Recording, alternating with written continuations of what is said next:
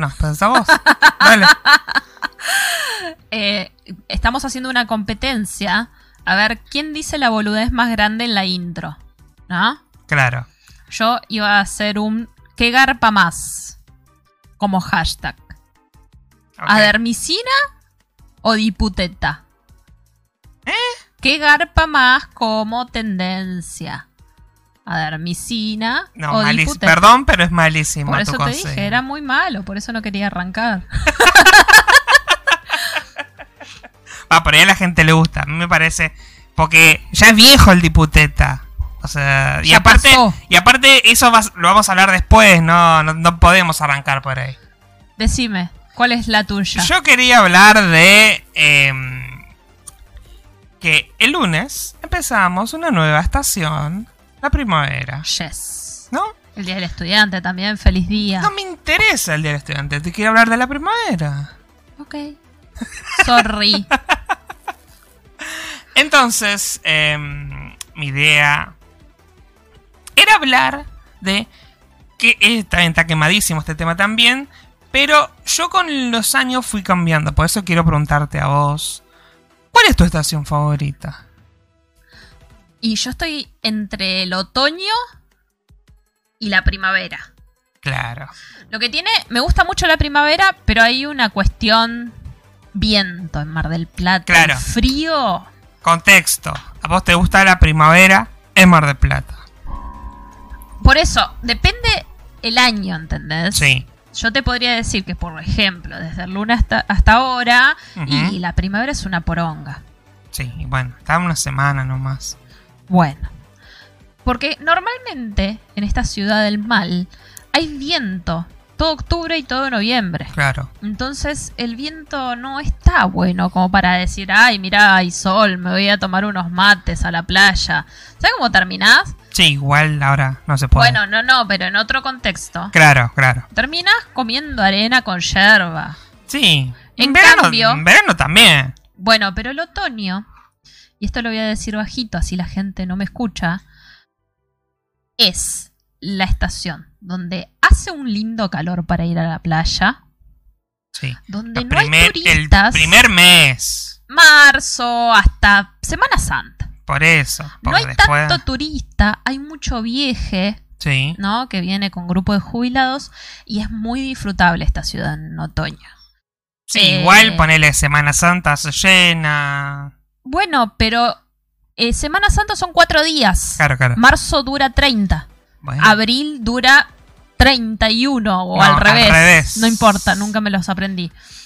Eh, son dos meses que son muy disfrutables. Marzo para ir a la playa sí. y abril para disfrutar del aire libre. Pero ya no lo quiero decir más porque van a venir todos en marzo. No va a venir nadie No. porque Pandemia. pandemia. Eh, hubo un par de noticias que decían algo así como que se va como a retrasar y a extender la temporada, como que lo que quieren es como que enero no sea temporada de vacaciones, sino que arranque en febrero y que dure hasta abril. O sea que vendrían a invadirte en tu época ideal, Sí, con COVID encima. encima.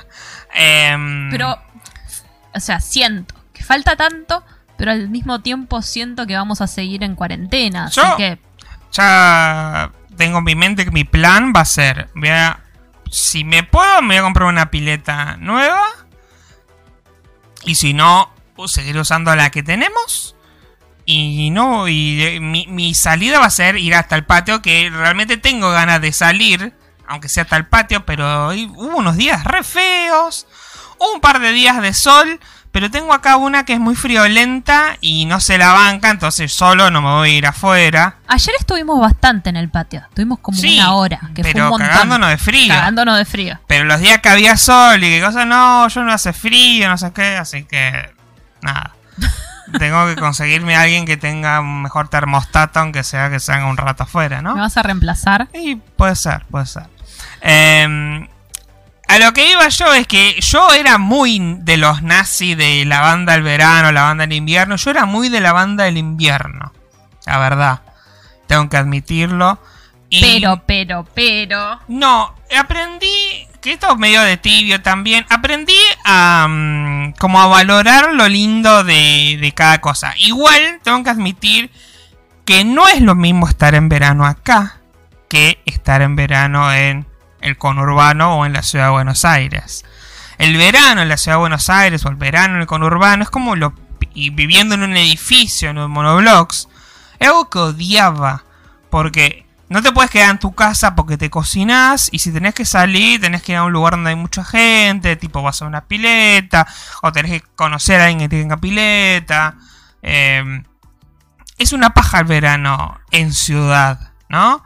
En una ciudad llena de gente, donde no tenés un mar. En cambio acá es la gloria, realmente vivir en un lugar donde se hace calorcito, eh, vamos a tomar unos mata a la costa. Tenemos Te la vas a playa la a siete playa. cuadras para la envidia de la gente. Sí, igual nunca vamos a la playa que está a 7 cuadras. No, pero vamos a la la que está a chance. 15.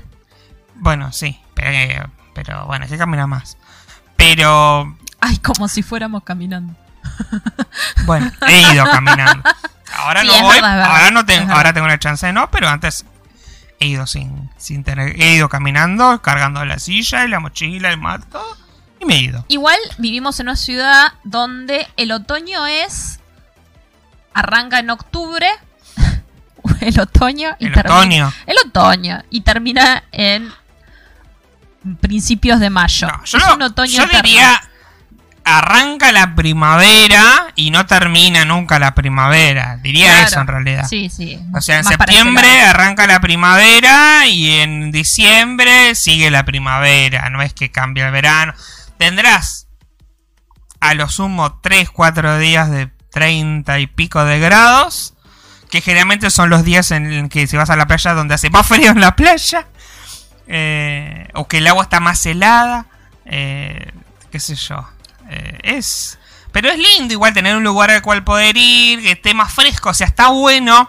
O sea, uno dice, oh, voy a Mar del Plata a cagarme de frío. Y pero está bueno un poco poder Sí. cagarte de frío, poder respirar, porque a veces tenés días de en Buenos Aires de 40 grados, que acá por ahí hace 30. Y es como, ah, yo te joya, puedo dormir tranquilo, me pongo un ventilador y puedo dormir tranquila la noche. Igual, por ejemplo, esta, este año vino nuestra amiga Carla en eh, febrero, en el feriado de carnaval. Hizo Sí. un frío. Justo, sí, fue el peor fin de semana de, de- mucho tiempo. Sí, yo me cagué de frío acá. Pero bueno, estuvimos en. Fuimos a Miramar, caminamos un montón, me acuerdo. Eh, anduvimos mucho por, por las calles. Y. Pero sí, fue un, justo fue un fin de semana que hizo un montón de frío. Sí, eso es verdad. Nos saluda Flor Lencinas, nos dice, Olis, ¿cómo están? Yo salgo más abrigada, me quedo en el sol. Yo soy medio Claro. anti igual, ¿no? Soy medio murciélago. eh, por, por momentos, ¿no? Tengo que tener ganas de estar... O sea, mucha gente podrá decirnos, ah, estos tienen patio y no lo disfrutan. Y puede ser. Eh, Yo saldría más. pero solo no me da ganas salir solo del patio. Quedo como un loco malo. Eh, por ahí cuando sea más viejo y ya no, no nos banquemos, por ahí sí Puede me vaya ser. afuera a pasar el tiempo un rato afuera. Como hace el vecino acá al frente que se va a escuchar la radio a tres cuadras de la casa. Es verdad. Eh, cuando sea viejo por ahí sí lo haga. Pero ahora es como que solo estar afuera no me da ganas. A mí me gusta estar afuera, ¿eh? Pero eh, me cago de frío. Por eso, soporto pero vos, vos tu termostato te falla. Vine fallada, perdón. Soy no, así. mm, bueno, no, no, no, antes no eras así, pero bueno, no importa. Eh, Eh, también nos- nos habla Octarine Code, que dice, yo soy de la banda del otoño en Puerto Iguazú. Claro, ya ahí... Un calor. Eh, También es eso, ¿no? Que eh, yo creo que el debate de Twitter banda del verano y el invierno es muy porteñocéntrico, ¿no? Obvio, como ¿No? todo en este país. Porque es, o sea, acá nos quejamos de que los días de calores, de calor son pocos. Los días de frío extremo en conurbano y capital son pocos también. Sí. Es como que estás como una cosa medio. eh, sí, hay días que te caes de frío, tenés muerte campera, pero no son los días de frío que hay acá, por ejemplo, extremo, que hay, eh, hemos tenido días de menos 5, de... Cuéntenos en sus localidades. Ya nos contó Octarino, nos contó Flor, a ver qué. Flor nos dijo que prefiere el sol, ¿no? Claro. Y nos dicen, Corrientes Capital es hermoso, hace bastante calor, pero se soporta y la costa en aire no se llena tanto. Claro. Eh, es, es su, su testimonio de turista por aquellos De turista, claro, que ha ido ahí. Yo nunca fui. Eh, vi las fotos de cuando fueron, la verdad que se ve re lindo. ¿Qué Me fueron ir. vacaciones de invierno? No, las de verano. Las de verano. De, de esta, de este año. Hubo Mm. vacaciones este año. Hubo vacaciones. Por suerte se fueron este año porque no sabemos cuándo va a ser la próxima vez que Y- alguien se ir de vacaciones, ¿no? Yo tuve vacaciones en pandemia. Eh, yo estoy de, lic- de licencia eh, desde el 18 de marzo y tenía programadas las vacaciones desde el año pasado, en noviembre. Claro. Que no las pude elegir porque era mi primer año laboral, entonces, bueno, me tocaron. Y mm, llegó. Diji- dijimos en marzo, bueno, de acá Sí, vemos, vamos a algún lado. agosto, septiembre, Sí. ya está, vamos a estar eh, de vuelta en la vida No, normal. yo la verdad que no nunca confié en eso, pero sí hubo un momento en el cual dijimos, bueno, vemos si nos vamos a algún lado, Ujú. aunque sea unos días. Olvidate. Olvídalo. Eh, y de hecho preguntaron, eh, nos preguntaron qué qué pensábamos hacer en las vacaciones para el año que viene, ¿no? Y también yo dije, bueno, a mí me gustaría tenerlas en febrero, que mi pareja que es docente Claro. eh, tiene vacaciones ahí. Y posiblemente sigamos acá. Así que si me las programan, fue una muy mala decisión. Pero bueno, que, eh, no, no me puedo quejar tampoco, ¿no? No, Eh, Cuerpo, mente y alma nos dice: Olis, en Iguazú tenemos todas las estaciones en una semana. De lujo. Claro. Mucha humedad debe haber ahí, ¿no? Sí, Eh, imagino me sí. imagino, no lo sé.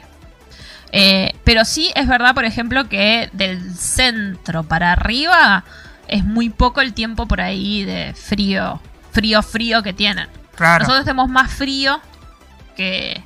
En un momento se habló de, de que se eh, proyecte esta ciudad como ciudad de... eh, Sí, hay como una lucha de como energética, ¿no? Porque Sí, que, que- el- que la pongan como en la zona patagónica porque el frío que hace en invierno es bastante fuerte y lo que haría eso es que nos cobren el gas un poco más barato y la electricidad un poco más barata, eso estaría bueno.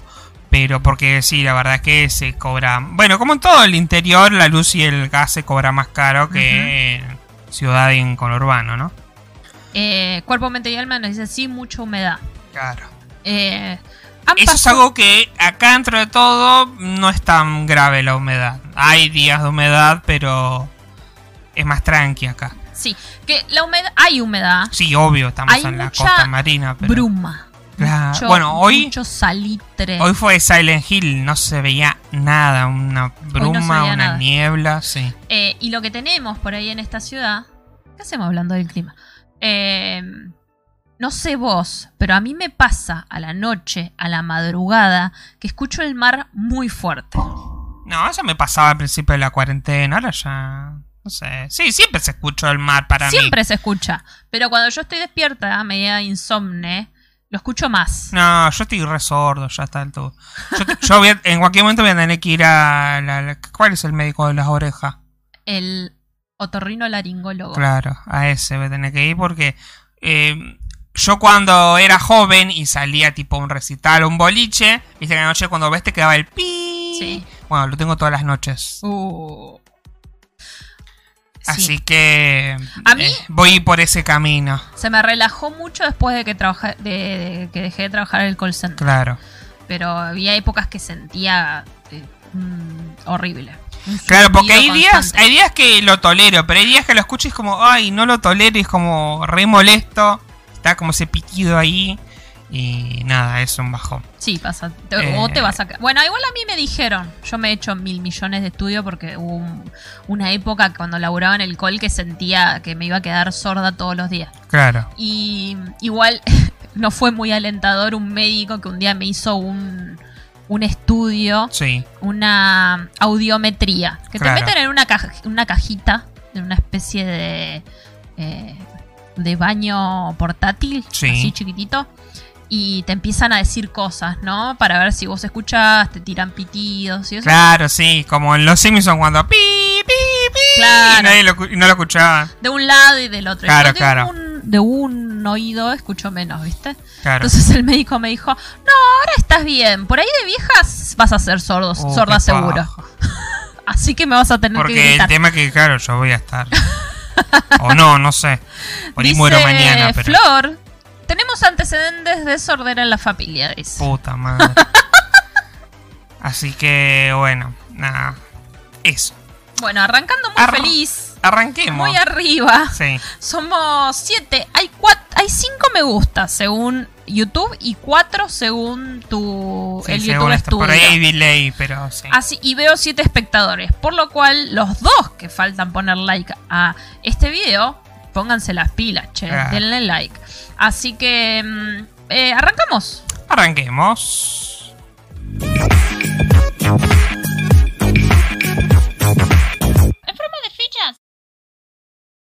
Buenos días, buenas tardes y buenas noches. Mi nombre es Sabrina. Y yo soy Félix. Esto es En forma de fichas para vagamente comprobado, episodio número 66. Me encanta porque estamos teniendo muy poco delay en.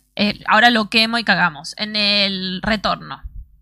Sí, es verdad, Me es escucho verdad. muy bien, no me trago porque cuando yo Está empiezo- bajito.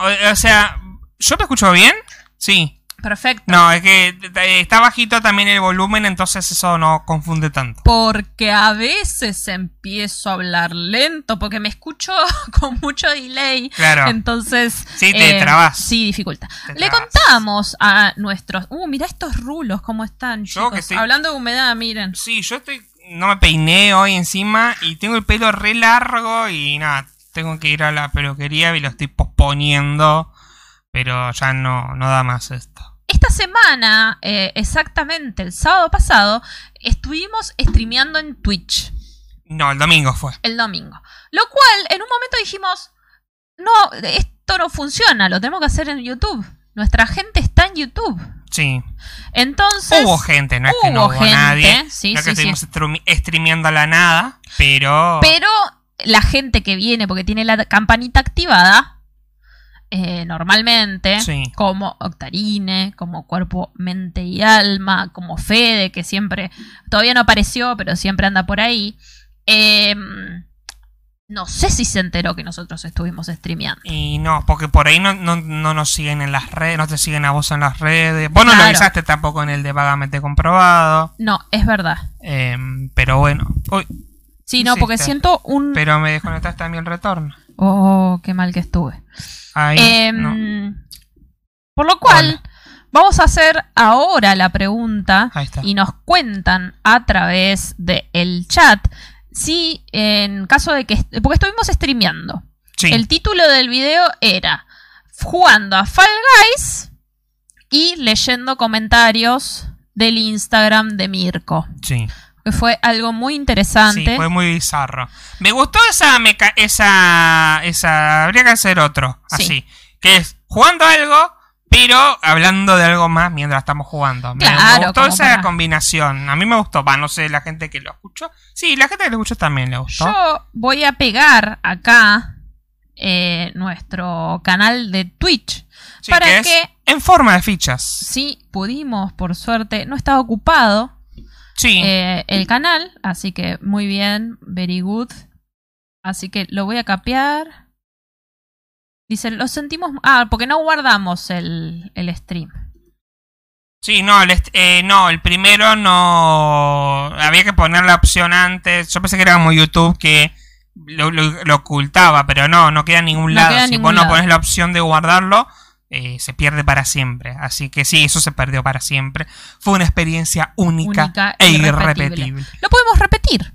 Obvio, sí. no sí. de la misma forma y con la misma Yo eh, quiero probar sí. una vez más en Twitch, igual. Por eso les dejé en el chat, que no sé si está apareciendo. Mm, A mí no me salió. No les sale, ¿no? ¿Será porque estoy diciendo Twitch en YouTube? Puede ser, ¿eh?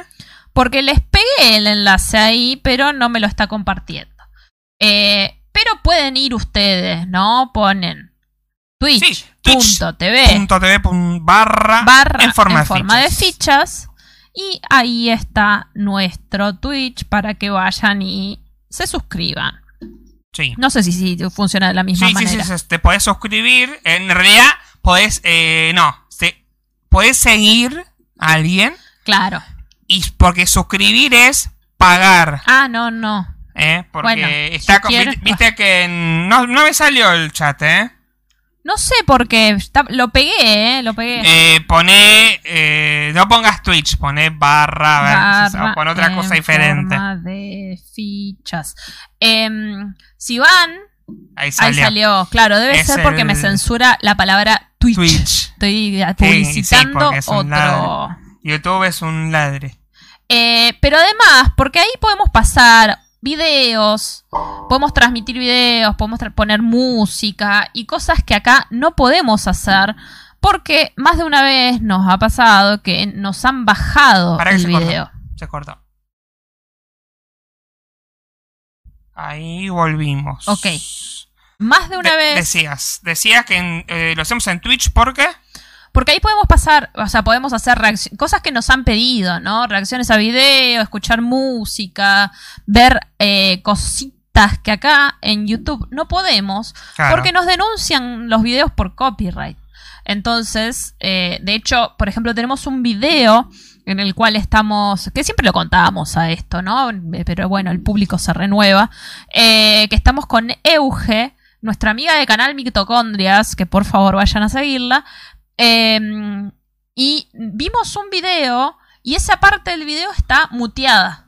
Sí, no, ni siquiera que nos mutearon, nos bajaron el video. Nos bajaron el video. Nos bajaron el video y no y yo re- eh, hice la, la impugnación y todo y nos bloquearon el video en todo el mundo. Claro. Y aparte, en ese mismo video vimos un fucking video de K-pop que digo, uy, nos bajaron el video por el K-pop y fue por ese video rancio que se ha hecho viral en ese momento. Claro. Así que eh, posiblemente esas transmisiones las hagamos de forma eh, espontánea, ¿no? Que digamos, bueno, che, estamos al pedo, vamos a streamear. Sí, sí. Así que si quieren, vayan a hacerlo porque igualmente siempre vamos a estar los viernes de pandemia aquí Sí. con ustedes en el podcast en forma de que en ficha, realidad, si lo pensamos, este era como el momento de, de, de- de podcastear, pero como así nomás. Pero ahora medio que digo una estructura, entonces ahora vamos a Twitch a hacerlo sin estructura, ¿no? Claro. Porque te acordás que la idea de esto también era como hablar un poco Sí. sin tanta estructura, pero de a poco se fue estructurando. Sí, sí, Que sí. igual prefiero que sea estructurada también. Sí, sí, porque ya tenemos un formato acá. Claro, ya tenemos un, un foco. ¿no? Pero bueno, tuvimos un hermoso momento hablando de el, eh, el Instagram de Mirko. Sí, mientras jugábamos a Fall. Guys. Después nos pusimos a jugar al Among Us Sí, un rato. un rato. Así que bueno, vamos. De hecho, también, si quieren jugar al Among Us con nosotros, podemos hacerlo a través de ahí. así. Claro, sí, si Ya alguien juega, tenemos ahí un Discord armado que estaría bueno, se pueden sumar. Se si pueden quieren, sumar, exacto. Porque realmente está bueno el, Among Us. Bueno, arrancamos. Sí, ¿con qué quieres arrancar? Eh, vamos a sacarnos de encima el tema de la semana. El tema porque de, no la sé si verdad, de la semana. Fue una semana rara. Yo arrancaría hablando un poco de eso porque no fue una semana. Bueno, la semana pasada nuestro podcast no hablamos de COVID. fue libre de COVID. Fue libre de COVID. Entonces lo habremos mencionado así al pasar, pero viste que los el último tiempo eh, hablábamos de casos, hablábamos de los números. Y la semana pasada medio que no hablamos nada de eso. Es verdad. Y estuvo bien, porque también se está notando que en la agenda medio que estamos aprendiendo a convivir con el virus, odio esa frase, pero en la agenda mediática por lo menos está como quedando desplazado un poco. Y porque están pasando tantas cosas que... Están pasando un montón de cosas que pasaron esta semana. Por ejemplo, tuvimos a un senador nacional diciendo que eh, las elecciones eh, del año pasado, las pasos fueron un fraude. Aparte las organizaron ellos a las, a las PASO. No, bueno, Eh, pero... Y a las elecciones también. No, bueno, claro, pero ellos dijeron que fue un, un fraude de las PASO y que se avivaron y en las nacionales se compensó, claro, porque Pero es las, culpa tuya entonces Porque- si hubo fraude. porque en las PASO, claro, como en las PASO habían sacado 48 a 30 y pico y después, claro, después llegaban a 40, ¿por qué? Porque habían hecho fraude en realidad. ¿no? Son increíbles, la verdad. La verdad, Eh, no lo puedo creer. cosas como esas, ¿no? Em, después, bueno, tenemos. em, tuvimos el temita de la revista La revista Bebeba. la revista Beba, que es una revista, una sección que lanzó Infobagre y que le robó en realidad el nombre a una revista feminista que ya existía desde 2018 llamada Somos Beba, que en realidad no era una revista, sino que es un medio, Un medio, sí. mejor dicho, ¿no? Como un colectivo de Vamos a, vamos a ordenar la información. Revista Beba. eh, Es el medio es, el, Infobagre. es el- claro, es un segmento de Infobae Sí. que la idea es que hable de género y feminismo. Mm, No. ¿No? De género y feminismo, no. Es como una revista para mujeres. Claro, bueno, pero la anunciaron diciendo género No, no dijeron género. ¿No? No, no. Eh, hablaron como mujer, eh, temas femeninos. Nunca se mencionó la palabra feminismo ni género. Claro, pasa que una de las primeras notas que lanzaron fue Sí. relacionado con eso. Bueno, fue relacionado con el tema de género, pero como que no se vendieron como de género. ah, ok, ¿no? ok. Em, Pasa que cuando yo fui a, a chequear, todo esto lo escuché en la radio y cuando fui a checar ya habían dado de baja la, claro. la cuenta. Em, está, está dirigida, no sé qué pasó ahora, porque ahora quedó en baja la cuenta. Calculo que las notas solamente deben seguir ahí en, en la página. Em, a ver si encuentro, porque yo tenía acá el tweet de acá. Em, con alguno de los títulos, ¿no? Esto, es, esto pasó el lunes, ¿no? Dice, desde Infobae armaron Revista Beba, un supuesto espacio libre de pre- prejuicios. No solo le robaron el nombre y la idea a Somos Beba, sino que, además, los titulares de las notas son vergonzosamente machistas. Piensan que estos son los temas que nos interesan, no sé si reírme o llorar. Y tenemos títulos como por ejemplo, cuando empecé mi transición de hombre a mujer, que me gritaran guarangadas por la calle me hacía sentir más mujer. Después tenemos del Miriniaki al jogging, moda COVID entre María Antonieta y Kim Kardashian. Dice, a los 38 me separé, superé un cáncer y me bajé Happen, a coger que se acaba el mundo.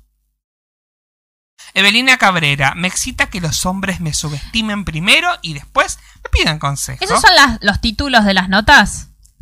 Marte Retro 2020, el consejo de los astros, baja un cambio ya.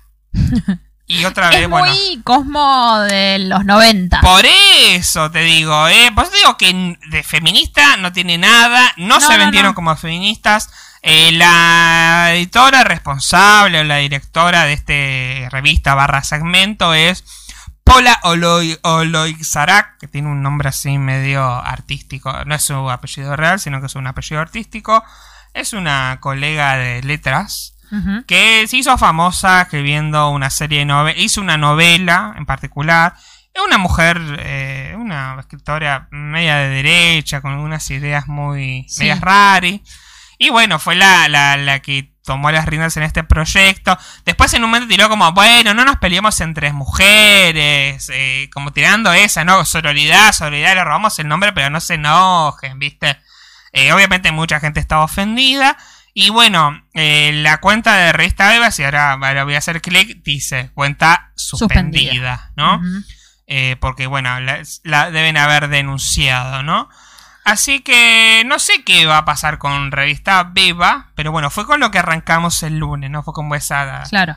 Lo que sí estaban diciendo es un tema de, por ejemplo, el primer titular, el de la transición de hombre a mujer, Sí, eh, sucedió que a la persona que entrevistaron, sí, al- a la mujer trans que, eh, que entrevistaron, hay un drama bastante grave porque esa persona estuvo en uno de los últimos encuentros nacional de mujeres en, en su versión anterior, digamos, claro, como sí, sí, hombre, sí, como hombre. con con banderas nazi y de, eh, de bandera bandera vecinal sí. la Sí, agrupación el, pa- el partido de... ¿Cómo se llama? De pi- Bueno, eh, el el nazi. rancio este cómo se llama Sí, sí, el nazi este. Eh, y parece que eh, nada ahora bueno hizo la transición así que vamos a reivindicarla y hay como todo un tema ahí de trasfondo, porque parece que violentó mucho, eh, agredió. Y entonces es como, el, debate está en, ¿le damos voz? ¿No le damos voz? ¿La reivindicamos? No importa el género que tenga, sino su actitud como persona en cualquier momento de la vida. Claro. Porque tuvo como eh, actitudes nazis, básicamente, ¿no?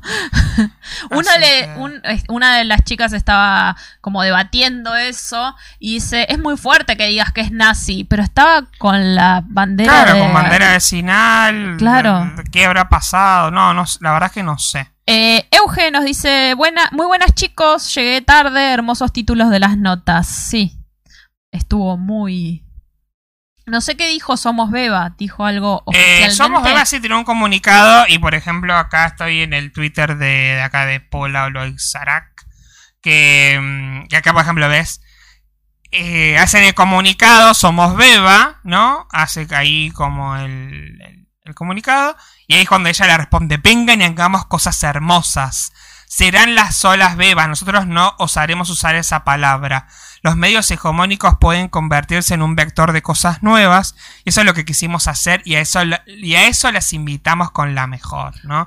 Y Revista Beba hizo un comunicado que dice...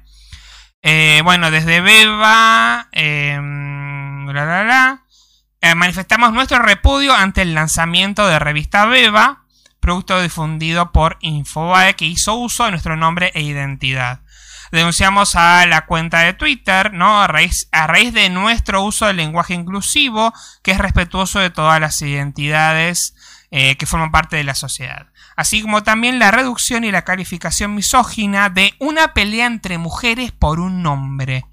Al pedido en redes sociales de nuestro público de rever el nombre usurpado.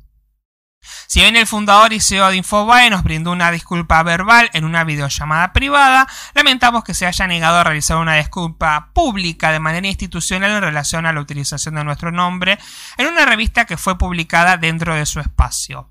Así como también lamentamos el accionar antiético de sus integrantes quienes no tuvieron la humildad de pedir disculpas y minimizaron el plagio ideológico en el que incurrieron. Solicitamos que se respete nuestro nombre, trayectoria y se tome conciencia de los daños causados para con nuestra agenda y proyectos en proceso, sobre todo por la confusión que su lanzamiento causó entre nuestros seguidores. Los proyectos que se crean desde la autogestión como identidades disidentes en una sociedad heterosexual, cisgénero y patriarcal no son un valor de cambio, no son un hito en nuestro territorio nacional y regional. Pedimos que no se nos silencie como sucedió con otras publicaciones a lo largo de la historia, ¿no? Bueno, en Beba hacemos periodismo feminista desde el 8 de agosto de 2018 a través de notas escritas y contenidos audiovisuales que generamos debates, visibilizamos reclamos y promovemos la reflexión. Somos un espacio conformado por 20 compañeros que trabajamos en conjunto para comunicar desde una perspectiva feminista, interseccional e inclusiva. ¿no? Bueno, así que eh, bueno, agradecieron a las personas que las apoyaron, ¿no? Y claro, debe ser que a partir de esto dieron de baja, porque de hecho en el Twitter de Pola o Loixarak, el lunes cuando salió la revista, lo tenía en su bio como revista Beba, editora, no sé qué, y ahora en su bio lo quitó a eso, ¿no? Así que, eh, bueno, evidentemente eso ya no, bueno, no sé, cambiará de nombre, dejará de existir, o simplemente serán notas que se publiquen en Infobagre, pero. Perdón, me gusta decir Infobagre. Es un medio re rancio en general. es como que decían, no hay que visibilizar, pero ya está, es Infobae, ¿qué le quitas? No, le quitas ni le sumás nada, no, necesita. No lo necesita. Eh, Félix Lencinas, no, no Yo no. Eh, Félix Lencinas Padre nos dice, hola chicos, buena transmisión, gracias. Eh, no lo sé, no lo sé, Rick. Em, Así que bueno, eso fue lo, esa fue una de las cosas que pasó durante esta semana. ¿Sabes qué me rompe las pelotas a mí? Que no tengo. Que apelen a la sororidad cuando es otra cosa. ¿Entendés? Claro, sí. Se trata de sí. otra cosa. No, no, o cuando buscan este excusas, o por ejemplo, pasa algo y las feministas dónde están. Y el colectivo de actrices argentinas dónde está. Como si fuera que las feministas tienen que ir a responder Resolver todo. por todas las cosas que las maldades del mundo, ¿no? Armar una agrupación y anda a luchar por tu causa. Claro, amigue. no, pero viste que está como ese discurso eh, rancio antifeminista. Bueno, dale. Perdón, estaba viendo porque Ley Micaela en este momento es Trend Topic. ¿Por qué? Porque eh, Alberto Fernández criticó a los jueces de la Corte Suprema por no deconstruirse.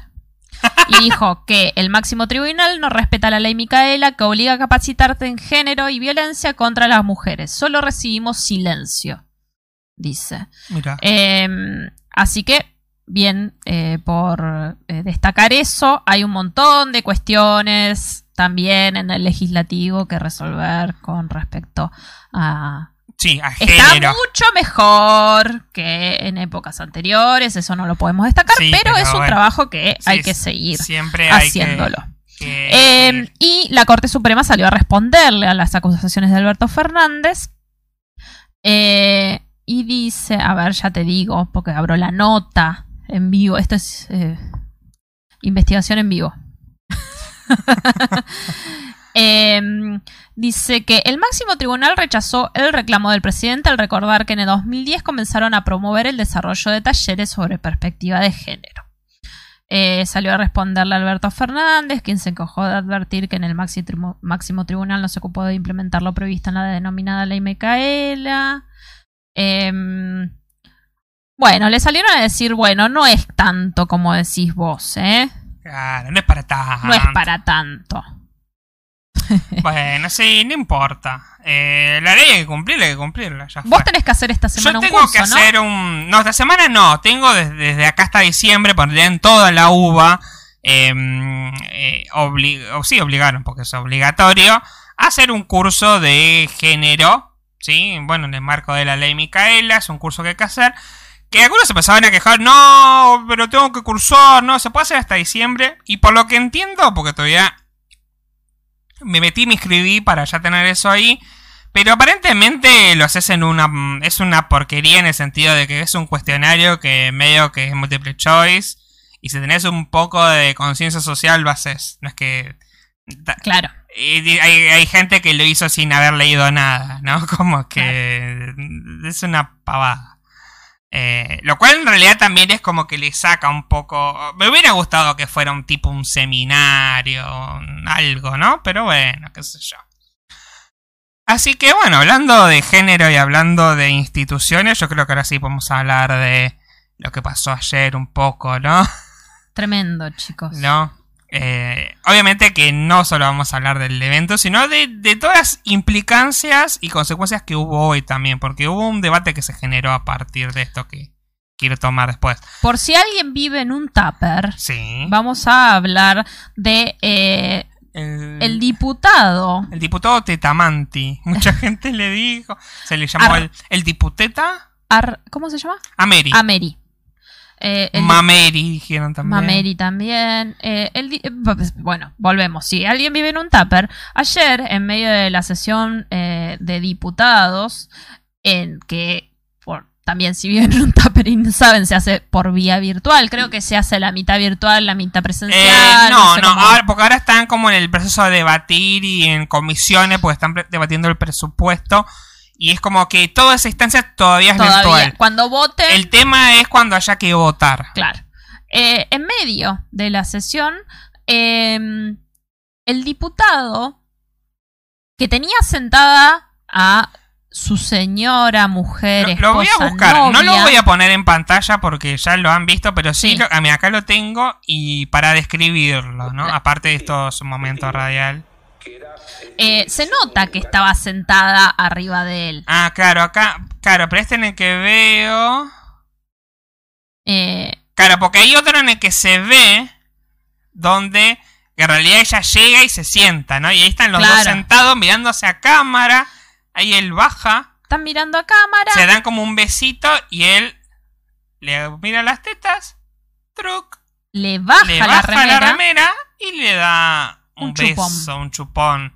Y justo ahí la cámara se va, ¿no? Porque tenemos a... O sea, esto es un cuadrito chiquitito y en el otro lado está Carlos Heller hablando de... eh, a ver, ¿de qué está hablando? De... eh, cambios en el mecanismo de funcionamiento de la reparación histórica jubilados. Evidentemente a Mary eh, me Le chupa un huevo una esto. teta. Le chupó una teta, claro. Le chupó una Eh, teta.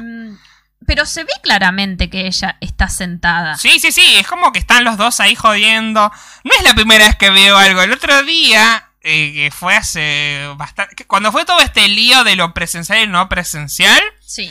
eh, hubo un momento muy gracioso donde estaba hablando un diputado eh, macrista de Juntos por el Cambio y de repente se ve que, eh, o sea, se ve en la pantalla y detrás, en los cuadraditos, de repente se ve que uno de los diputados, que creo que es de Frente para Todos, pero no me acuerdo de dónde era, creo que era de eh, San Luis o algo así, se ve que agarra su celular, truc, truc, truc, truc, y lo, lo pone en la cámara, como que yo hago así ahora y lo muestra en la cámara, pero tapando toda la cámara, pone la foto de un gorila. Sí, lo vi, lo vi. Sus- es algo que sucede. Pero a ver, en la presencial también pasa. ¿Cuán- o sea, la llevaron a, a Carrió en gigantografía de cartón. Son sí, cosas son- que suceden, chicanas. chicanas que suceden.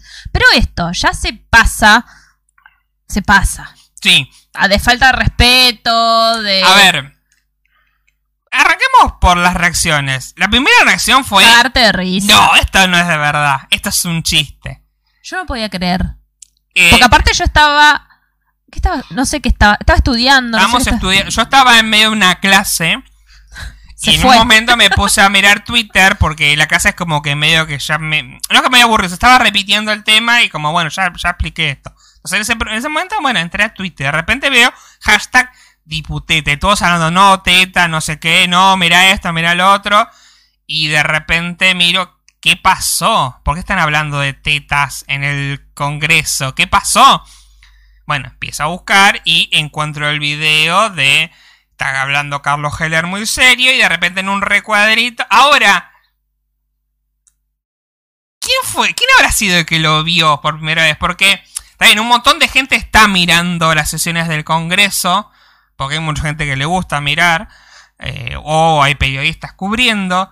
Pero ¿cómo? lo- porque es un cuadrito re chiquito también. Es chiquito, pero vos pensá que nosotros lo vemos chiquito en la en los videos de Twitter de la computadora. Sí. Imagínate en un LED 52 pulgadas en el medio de tu living que pusiste de fondo. Sí. O sí. sea, no creo que hayas, lo hayas visto a Sí, alguien sí, que no lo sido eh, tan desapercibido. Sí, sí, no lo sé. No sé si está tan chiquito.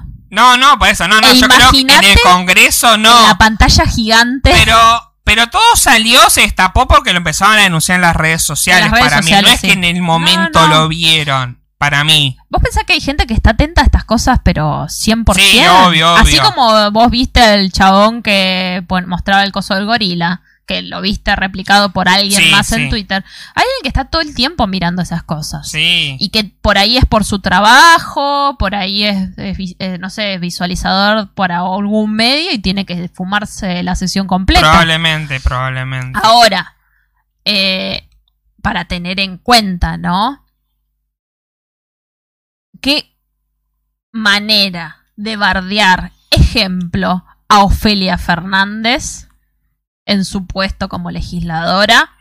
Y nos damos cuenta de que este tipo tiene menos formación porque Sí. cuando salió a disculparse la embarró Sí, más fue peor. y más Fue peor. La, excusa que más dio fue y empezó a salir y empezó a salir eh, toda la mierda que tiene por detrás entonces se le exige por ahí a las pibas o a las mujeres un montón de cosas Sí. y después tenés a estos impresentables sea del partido que sea Sí, loco, sí, ¿eh? es, del, es del frente, del frente de de todos, todos, pero- es el partido que nosotros votamos, pero eso no... ahí te das cuenta de quién está ahí Bueno, uno de los tweets que yo leí, eh, a ver, no sé si lo tengo acá, que decía algo así como, che, loco, ¿No podemos juntar 200 personas más o menos decente, loco? Eh, es como, dale, a ver, lo tenía por acá. Más o menos, un poquito. Claro, claro, no te digo que sean todos. Acá este. Dice, no quiero subirme al Megazord de la antipolítica. Me encantó ese, esa metáfora. No quiero subirme al Megazord de la antipolítica. Pero cada tanto salta la ficha de algún diputado bruto, pelotudo o directamente impresentable. No te digo que sean todos ingenieros aeroespaciales, pero no puede, no puede ser que no podamos juntar 200 y pico de personas pasables. A ver, tenemos a eh, Fernando Peña y Granata como diputados que llegaron por los medios. Fernando Peña no está muerto. No, Fernando Peña no, ¿cómo se llama?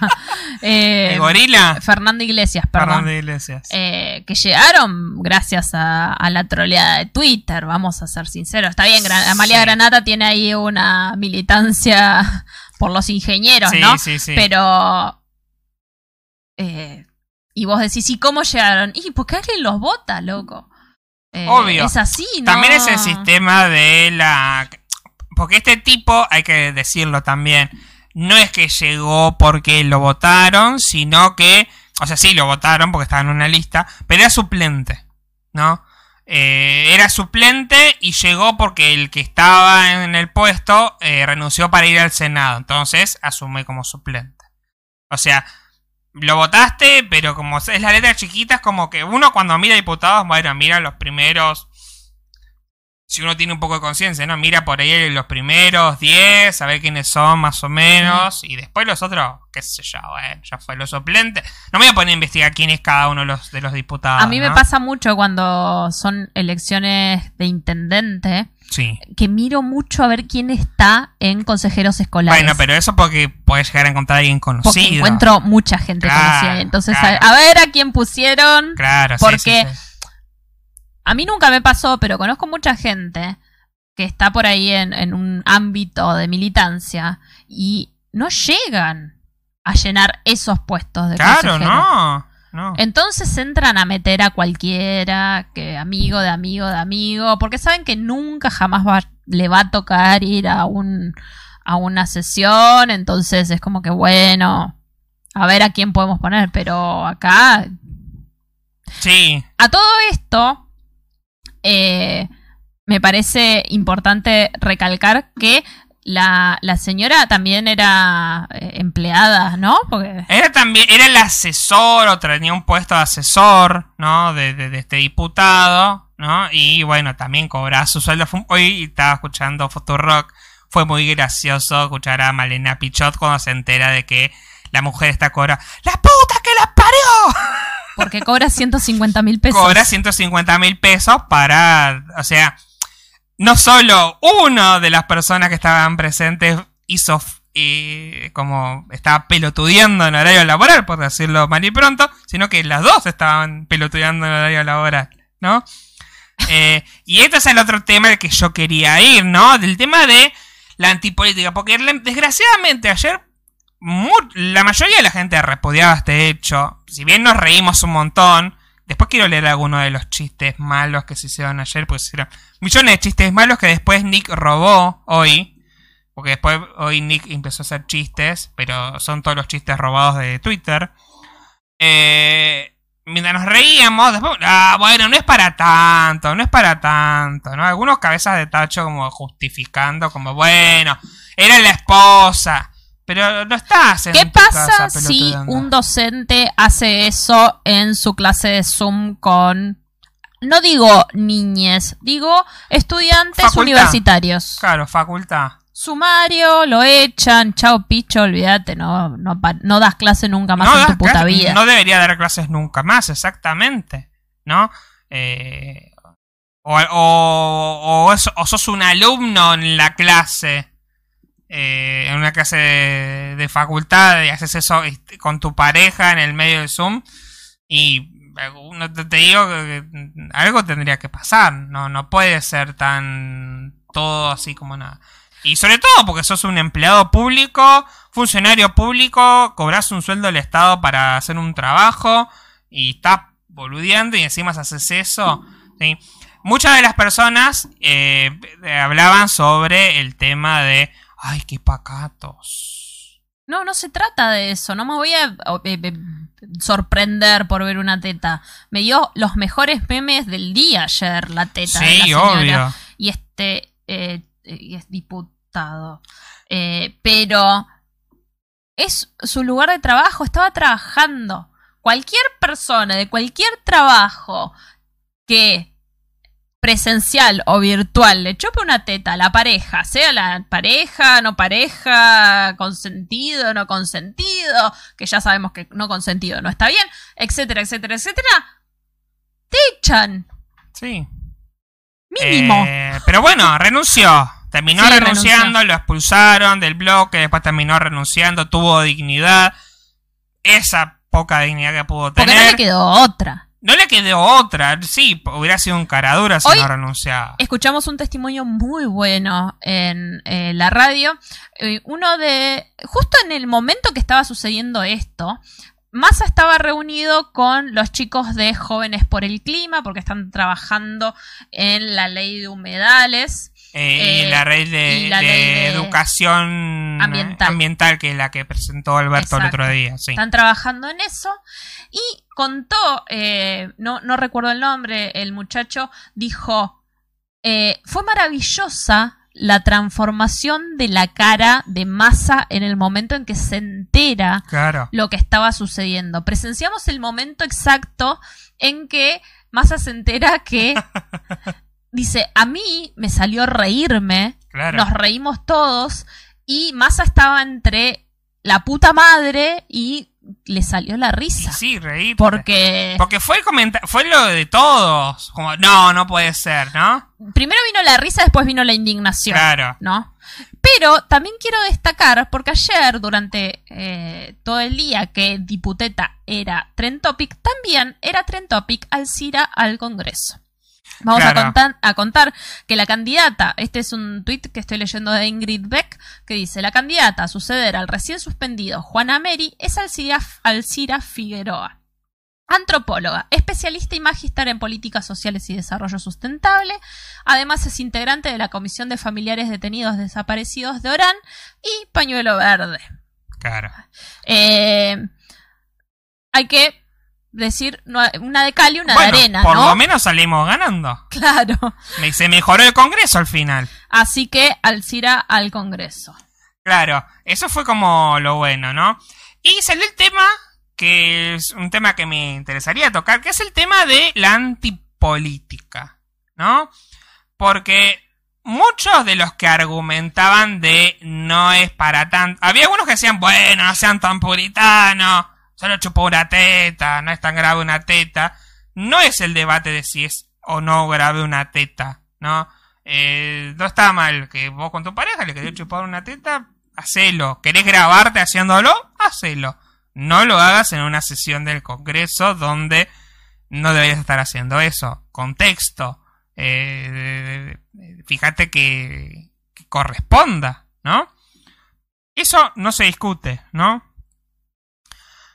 El otro tema es que, ah, eh, que es el debate de siempre, es un debate que volvió a surgir durante esta cuarentena de por qué los diputados no se bajan el sueldo, ¿no? O sea, cobran, o sea, bueno, nos quejamos de que la asesora cobra 150 lucas por mes y que el diputado cobra probablemente el doble o el triple de eso, ¿sí?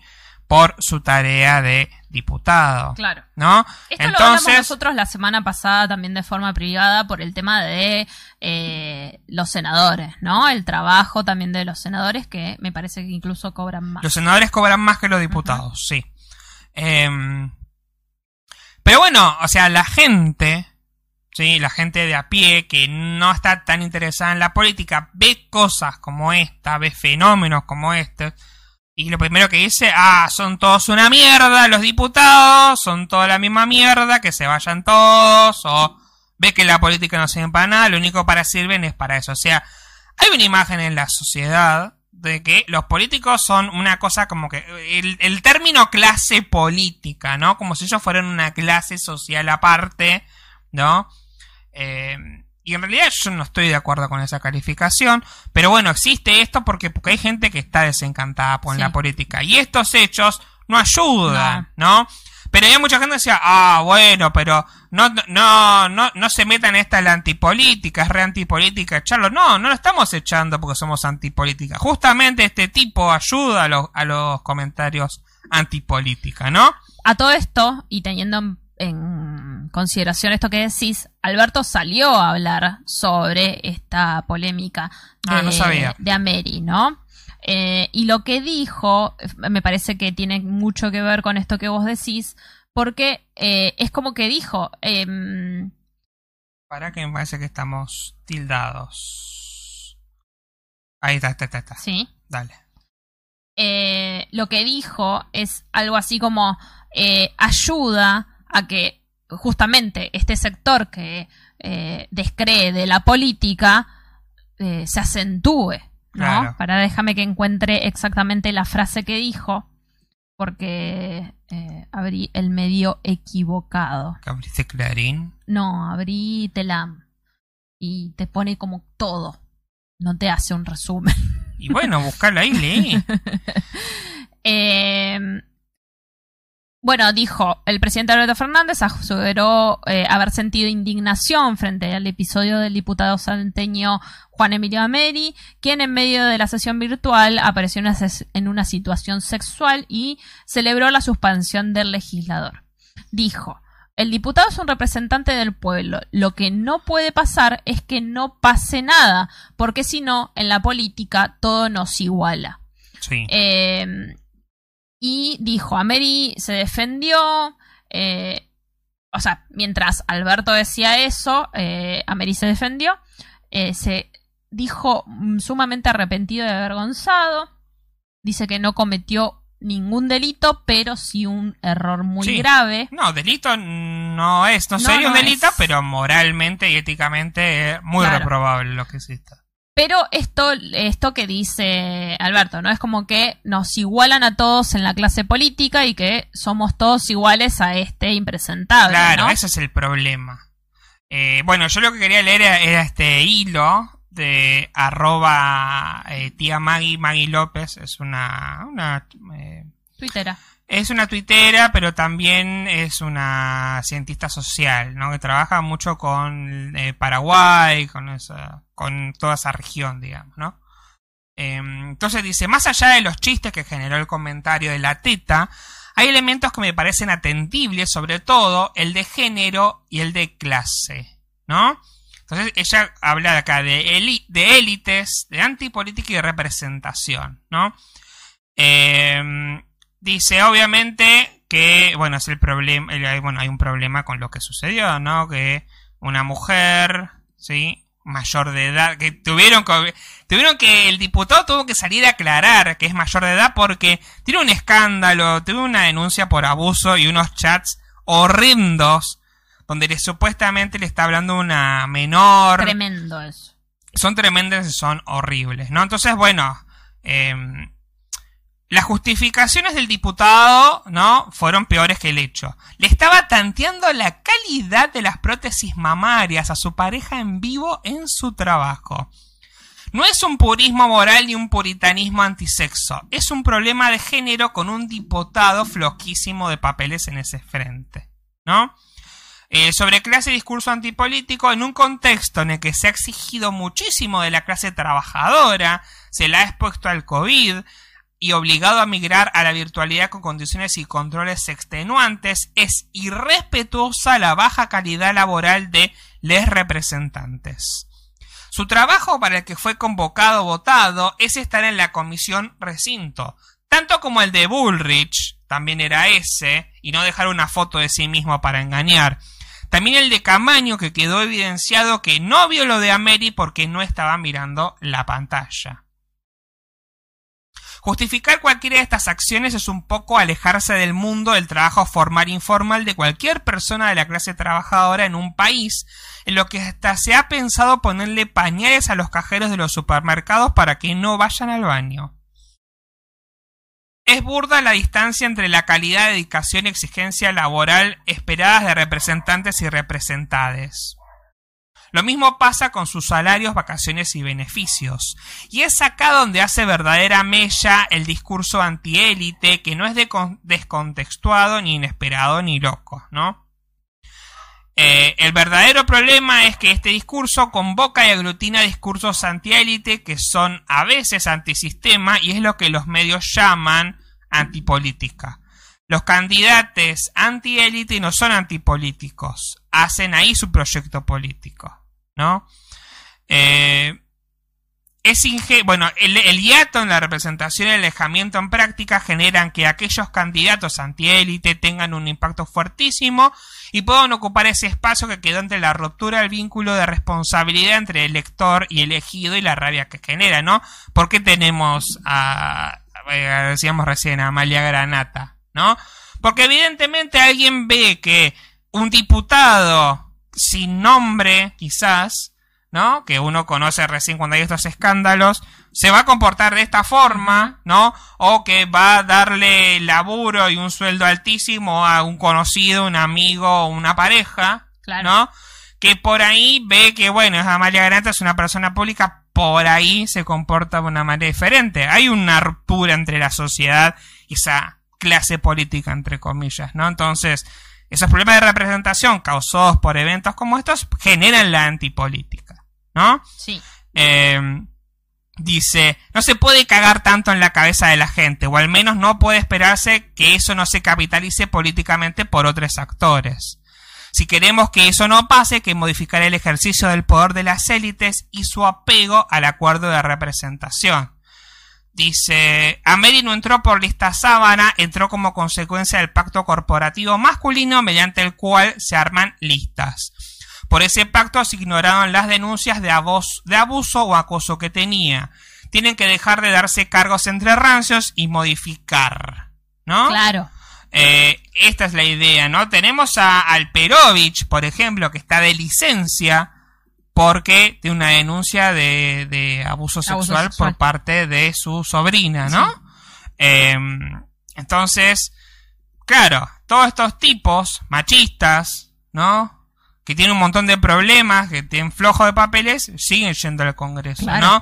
Y que entonces, si no cambiamos esta representación, ¿no? Por suerte ahora, vamos, espero que tengamos una diputada que eh, esté muy, Poco, esté poco más preparada, por lo menos parece que está más, más preparada, ¿no? Claro. Pero estaba como la super ultra mega suplente para poder llegar. Tuvieron que pasar un montón de cosas para que llegue, ¿no? Claro. Fue este debate que se dio también cuando en Ciudad habían puesto a Dora Barrancos como segunda senadora y por qué no la pusiste primera. Eh, y bueno, entonces es como que siempre las mujeres tienen que remar un montón más para llegar a esos cargos. Y están estos tipos que son unos impresentables. Entonces, ¿qué hacemos ahí? A mí lo que me llama la atención con respecto a los sueldos que estábamos hablando antes eh, es que uno dice, cobran un montón, pero el trabajo bien hecho está bien pagado. Claro. El otro día estábamos viendo un video en el cual, eh, de forma muy irónica, eh, Cristina Fernández de Kirchner, que es presidenta del Senado, eh, en sus funciones como vicepresidenta de la Nación, le dice, uno le pregunta, eh, señora presidenta, ¿cuánto, ¿cuánto tiempo tengo para hablar? Hablo lo que me deje, como diciendo, usted manda. Eh, y dice, ¿y cuánto quiere hablar? No, no, yo tengo un montón para decir, así que hablo el máximo posible. Bueno, a ver, y claro, se agarra medio jodiendo, medio en broma, como ya estaba bastante hinchada, le empieza a decir, ah, bueno, tenemos 10 minutos de este, 10 minutos de... Usted puede hablar 75 minutos si quiere. Claro, Así, no, no reglamento. Voy, no voy a hablar tanto. Bueno, pero si quiere hablar 75 minutos, hable 75 minutos. Claro. Porque las sesiones esas son maratónicas, duran... días, o sea, no sé. Sí, duran días, si son leyes muy complejas o si y no paran, no es que... No, no, no, no. Por eso la mayoría se votan madrugada. Porque... Claro, porque arrancan temprano y... O sea, es un laburo sacrificado, en el sentido de que, bueno, tenés que estar ahí, tenés que poner el cuerpo. Eh, no todos lo hacen. Esa es la realidad, pero eso es como en todos los contextos laborales del mundo. Siempre hay gente que labura un montón y gente que no labura una mierda y que vive del laburo que hacen los demás, ¿no? En todos los contextos laborales pasa eso y en, el, di- en diputados y en el Congreso eso pasa, ¿no? Muchos de los que ahora están indignadísimos, ¿no? Con este tema, son gente que fue votada como diputado y nunca fue a las sesiones, ¿no? O a Bullrich, por ejemplo, que lo mencionaba acá este hilo, hizo una cosa que, en, o sea, a nivel moral, porque lo que estamos criticando acá es que haga algo fuera de contexto en su, co- en su, en su ámbito laboral. Este- Esteban Bullrich hizo lo mismo. Hizo un engaño para que todos creamos que estabas ahí mientras él a- habrá ido a hacer qué cosas. Por ahí fue a chupar las tetas a su esposa, pero bueno, no En nos privado. enteramos, ¿no? En privado. Eso es, está al mismo nivel que esto para mí. Sí. ¿no? Este, pero con eso, claro, como es Bullrich y como están todos los medios a su favor, habría que ver qué hubiera pasado eh, si, eh, si era de Juntos por el Cambio este diputado. A ver qué reacción ¿Cuál era hubiera la habido, reacción? ¿no? No sé si hubiera no sido sé, tan hay unánime. Que, que se cambió en vivo, que no sé tampoco de qué partido era, que se cambió, se quedó en cuero y se cambió la camisa. Claro, bueno, sí, qué sé yo.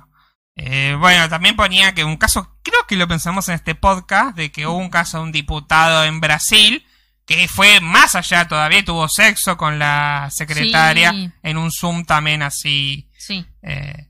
Después otro caso de que había un chabón que se fue a bañar y lo vieron en pelotas porque, claro, se llevó el celular al baño, pero se olvidó apagar la cámara. Entonces eh, todo el mundo lo vio bañarse. Eh, no sé, gente que no... Le chupa un huevo, básicamente, que es. O así. no entiende cómo funciona la virtualidad, no sé, no, No. sé. Porque la excusa que dio este chabón fue, no, yo estaba en internet. Estaba mirando la cámara. Bueno, no sé, no sé, pero esa es la excusa que da, ¿no? Eh, en fin. Whatever. Eh, es- Basta, basta esto de fue tetas. todo, básicamente. Eh, no, del último quería mencionar era esto, que hoy Radio Mitre, Clarín y un montón de sectores, ¿no? Empiezan a usar esto para que escándalo, esta nota publicaron, escándalo sexual en diputados. ¿Cuánto nos cuesta el Congreso a los argentinos? Re tendenciosa la nota, loco. ¿No? Es como, de vuelta. Al final siempre te- terminamos yendo para este lado, ¿no? Como, ¿por qué? Eh, ¿Qué importa? ¿Hay que pagarle? Sí, hay que pagarle. ¿Cuánto cuestan lo- la pauta que te pagan a vos, Radio Mitre? Eh, es lo mismo, es como... No tiene nada que ver, pero bueno, no importa. Cerramos el tema acá. Cerremos el tema. ¿A qué vamos? Eh, No, sé, si. A mí me llama la atención en este preciso momento que tenemos, y me gusta igual, ¿eh? Tenemos seis espectadores y ocho likes.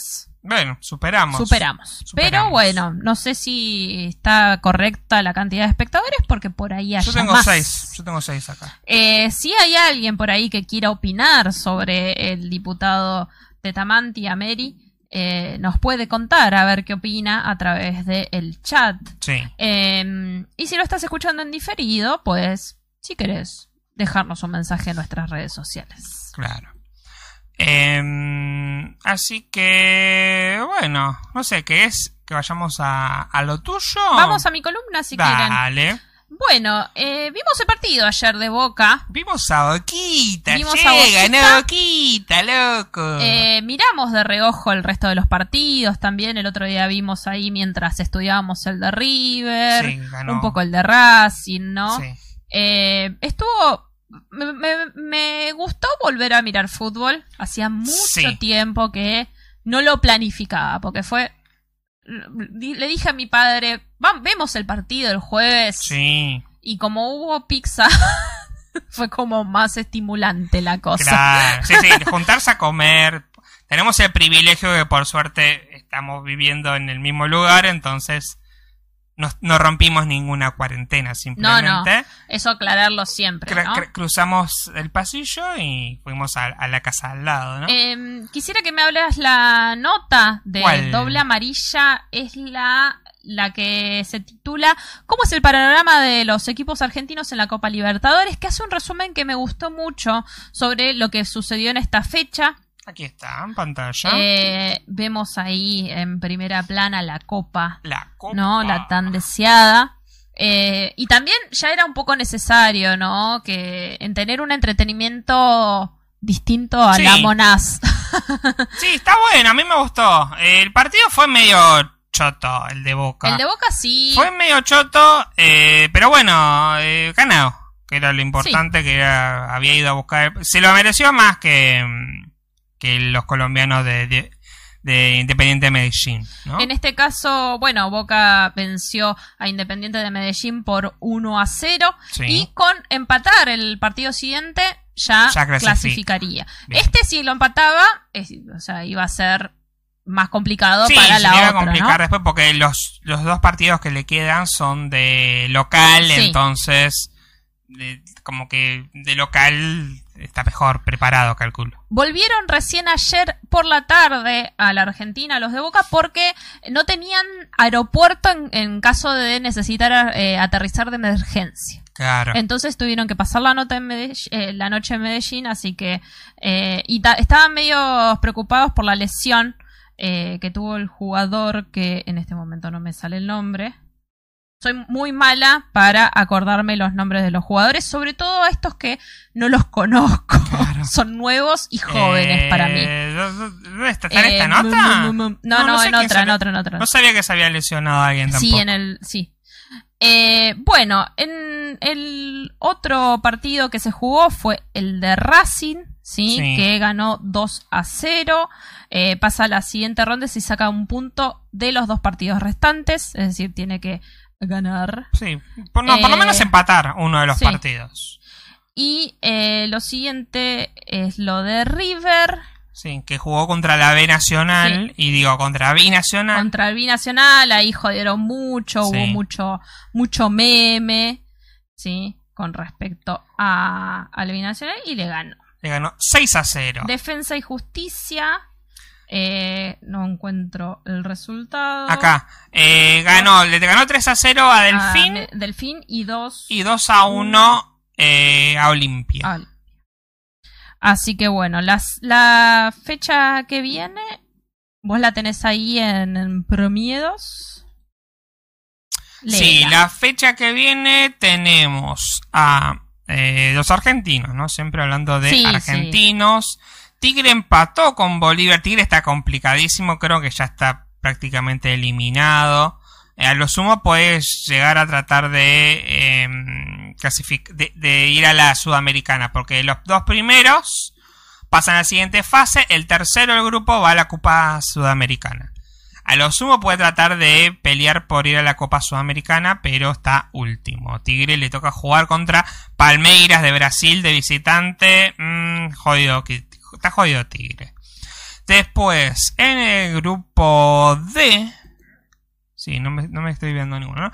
En el grupo D. em, River. River le quedan dos partidos. Le queda, eh, juega el miércoles que viene contra San Pablo. Y en octubre, para el 20, juega contra Liga de Quito. ¿no? Eh, ya partidos para octubre. O sea que ahora se termina como el parate y hasta octubre no se va a volver a jugar, hasta el 20 de octubre aproximadamente. Después, en el grupo F, F. que es el que está Racing, eh, le toca jugar el miércoles contra Nacional de Uruguay. Sí. Y en el grupo G, Defensa y Justicia, que está segundo, que está ahí peleando por clasificar, le toca jugar contra Delfín de Ecuador, que el que está último en el grupo. Y en el grupo H, Boquita juega el martes contra Libertad, ¿sí? que renunció su mm, DT, eh, ay, ¿cómo se llama? Ramón Díaz. Lo tener- fueron, dijo. Sí, medio que lo fueron. Medio que lo sí, fueron. sí. Eh, Eh, aparte las declaraciones fueron, eh, por lo que tengo entendido, dijo, ¿qué se piensan? ¿Que ganarle a Boca es fácil? claro, Como... ¿Qué te piensa? ¿qué te pensás? Eh, en cuanto a lo que es lo local, Sí. vuelven los amistosos. Ah. Mañana sábado hay eh, tres partidos. ¿sí? Sí. Juega Newell's contra Unión. Uy, perdón. Newell's contra Unión, Gimnasia contra Huracán y Vélez Banfield. Sí, eh, creo que son partidos así de como de entrenamiento, no sé Sí, si los van a amistosos. televisar. Van a ser televisados por TNT ¿Ah, sí? Sport, sí.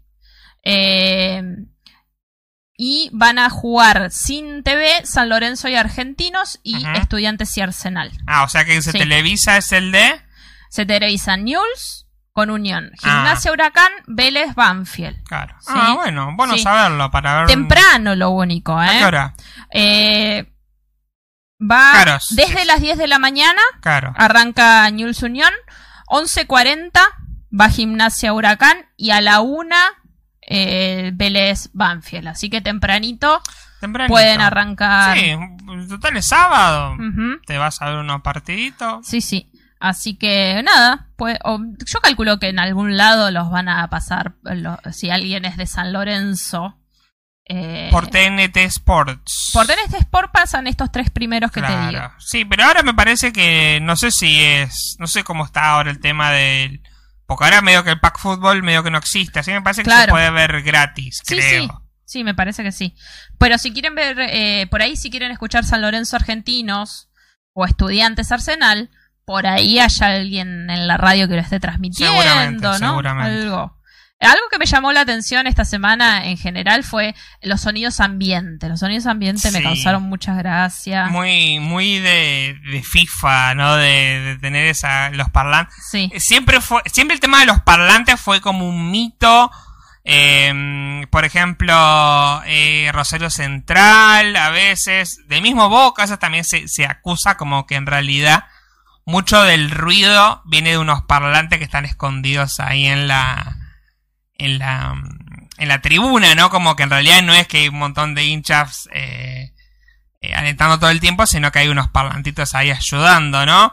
Y de repente ahora el parlante, que antes era como una, una acusación, ahora es parte de, de- del folclore Sí. de este nuevo fútbol, en, este nuevo, en esta nueva normalidad, ¿no? Eh, y también está, y está todo como el pum, pum, uh, uh, ¿no? Hasta eso, ¿no? Bueno, vamos a pasar al fútbol femenino. Muy bien. Eh, ¿Cuándo empieza la actividad del fútbol femenino? Tenemos una nota de la página millonaria.com, ¿sí? La página de Eh, River. ¿Cómo va a mirar en la página de Y porque somos eh, diversos en esta. Eh, en esta gallina, puta, te fuiste a la B. Eh, hubo una reunión eh, entre los clubes y la comisión y la AFA estableció que los entrenamientos van a comenzar el 28 de septiembre, ¿sí? Este Ah, lunes. Se pensaban que iban a empezar el 10 de septiembre, pero entre idas y venidas no pudieron decidirse porque se hicieron muchos eh, hisopados y, se, y que dieron positivo. Entonces claro, no querían arriesgarse. eh, arriesgarse. Por eso hay una nota que es de doble amarilla de la primera semana de agosto, ¿sí? Que la traje colación por eso, porque ¿por qué no volvió en la semana del 10, no?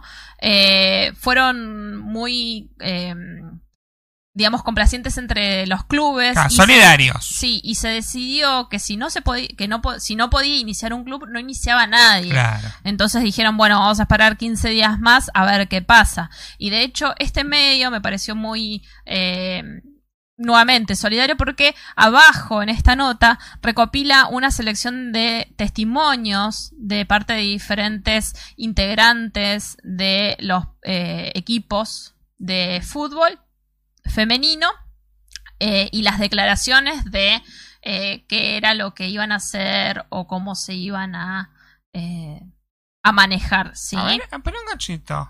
¿Estamos transmitiendo? No, pero me parece que ¿Nos bloquearon el video? eh, YouTube no nos bloqueó porque es- estábamos transmitiendo contenido con derechos de autor. Sí, ¿sabes que sí? Pero se detuvo la Sí, transmisión. sí, no está disponible, dice. Pero no estábamos transmitiendo nada. ¿Qué está diciendo? Ah, se terminó. ¿Se terminó? Sí, Se- sí, sí. Ahí nos entraron a mandar mensaje. Mierda, pasa. What? ¿Qué pasó? Nos pone Flor. Ahí estamos viendo porque parece que nos bloquearon por copyright, no, no sabemos. Pero... ¿No, ¿Nos da alguna explicación? Simplemente copyright dice. Pregunta Flor si es que no se puede decir vocita. ¿Estamos de vuelta? Qué bárbaro, ¿eh? Pero... no sé qué habremos estábamos- hecho. Pero estábamos mostrando notas de... ¿Será porque hay acá como un video de... Pero ni siquiera es que lo le di play, solo hay una imagen, no está saliendo de la pantalla, ¿no? Pero ni siquiera le dimos una imagen eh, play al video de... no sé.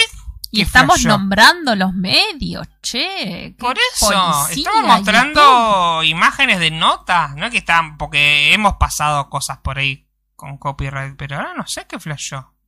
La verdad, estoy completamente indignada. Eh, no sé si nos dará alguna explicación eh, YouTube eh, cuando veamos. Sí, cuando veamos después, pero el tema es que no lo haya bloqueado al, al video, Sí. bueno, igual está grabado, pero... Quedamos solos. No sé si. Hay un espectador. Yo no soy, ¿eh? No, no, yo tampoco porque yo lo tengo abierto el YouTube Studio. Eh, pero la verdad, estoy. He quedado sorpresa. No, no sé qué flasheó. Mientras llega la gente. ¿Te vas? Ah, o sea que me tengo que quedar solo acá. Ahora. Qué bárbaro, ¿eh? La verdad, rarísimo lo que pasó. Rari, rari. Encima teníamos un montón de Oh, no- espectadores. No, lo, lo borraron. ¿Nos lo borraron directamente? Sí. O sea que ni siquiera me, me voy a saber por qué me lo dieron de baja. ¿Será por la imagen que pusiste de portada? Ah, puede ser. No, no, pero... Eh, pará, se desconectó. Turu, turu, turu, tutu. Ahí volvió. Ahí está. Eh, estoy, la verdad, no lo puedo creer. Perdimos, perdimos un programa, No, básicamente. no, no, porque está grabado el programa. Ah, no es que no se perdió. No se perdió porque yo lo grabo con OBS también. Claro. Así que el programa no se pierde. Pero no, no me dio la explicación de qué es lo que pasó. Flor Lencinas dice, ¿qué onda? Se pusieron la gorra de YouTube. ¿Ven? Por eso vayan Es a seguirnos a. Twitch. Nos vamos a hacer el podcast a Twitch. Eh, Rory Shirigami nos dice, los bañaron. Sí, nos bañaron, pero Sí. no sabemos por qué. No sabemos Hemos por qué. puesto imágenes anteriormente con contenido... eh, con contenido con, derechos Sí, sí, sí, pero... medios fuertes porque la imagen em, lo hemos hecho anteriormente no sabemos qué pasó Bueno, porque no es que estaba mostrando algo... Claro, porque aparte, si era por la portada, nos tendrían que haber bloqueado antes. Fue cuando Claro. empezamos a. Ve, yo quiero ser diversa con los medios que pongo en mi columna y. Mira cómo me tratan. No sé, no sé, no, no... No... I don't know. No sé, porque aparte lo- el, el video lo borró, como que la transmisión anterior nunca existió. Claro. Entonces, no Bueno.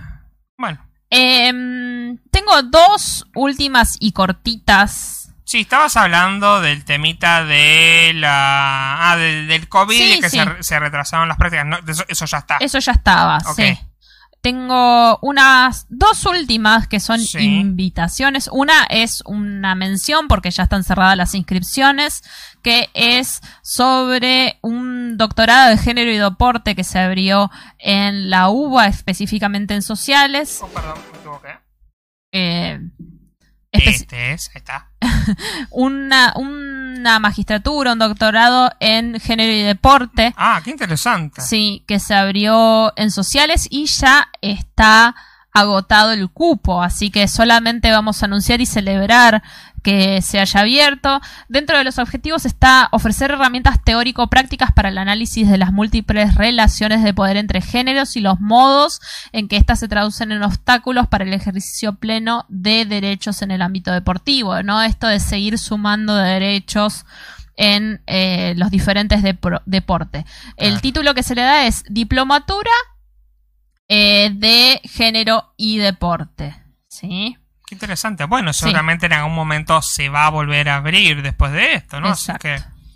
Eh, y está destinado a deportistas, educadores populares, profesores de educación física, periodistas deportivos, investigadores, trabajadores, dirigentes y otros integrantes de las organizaciones e instituciones deportivas o de actividad física preferentemente.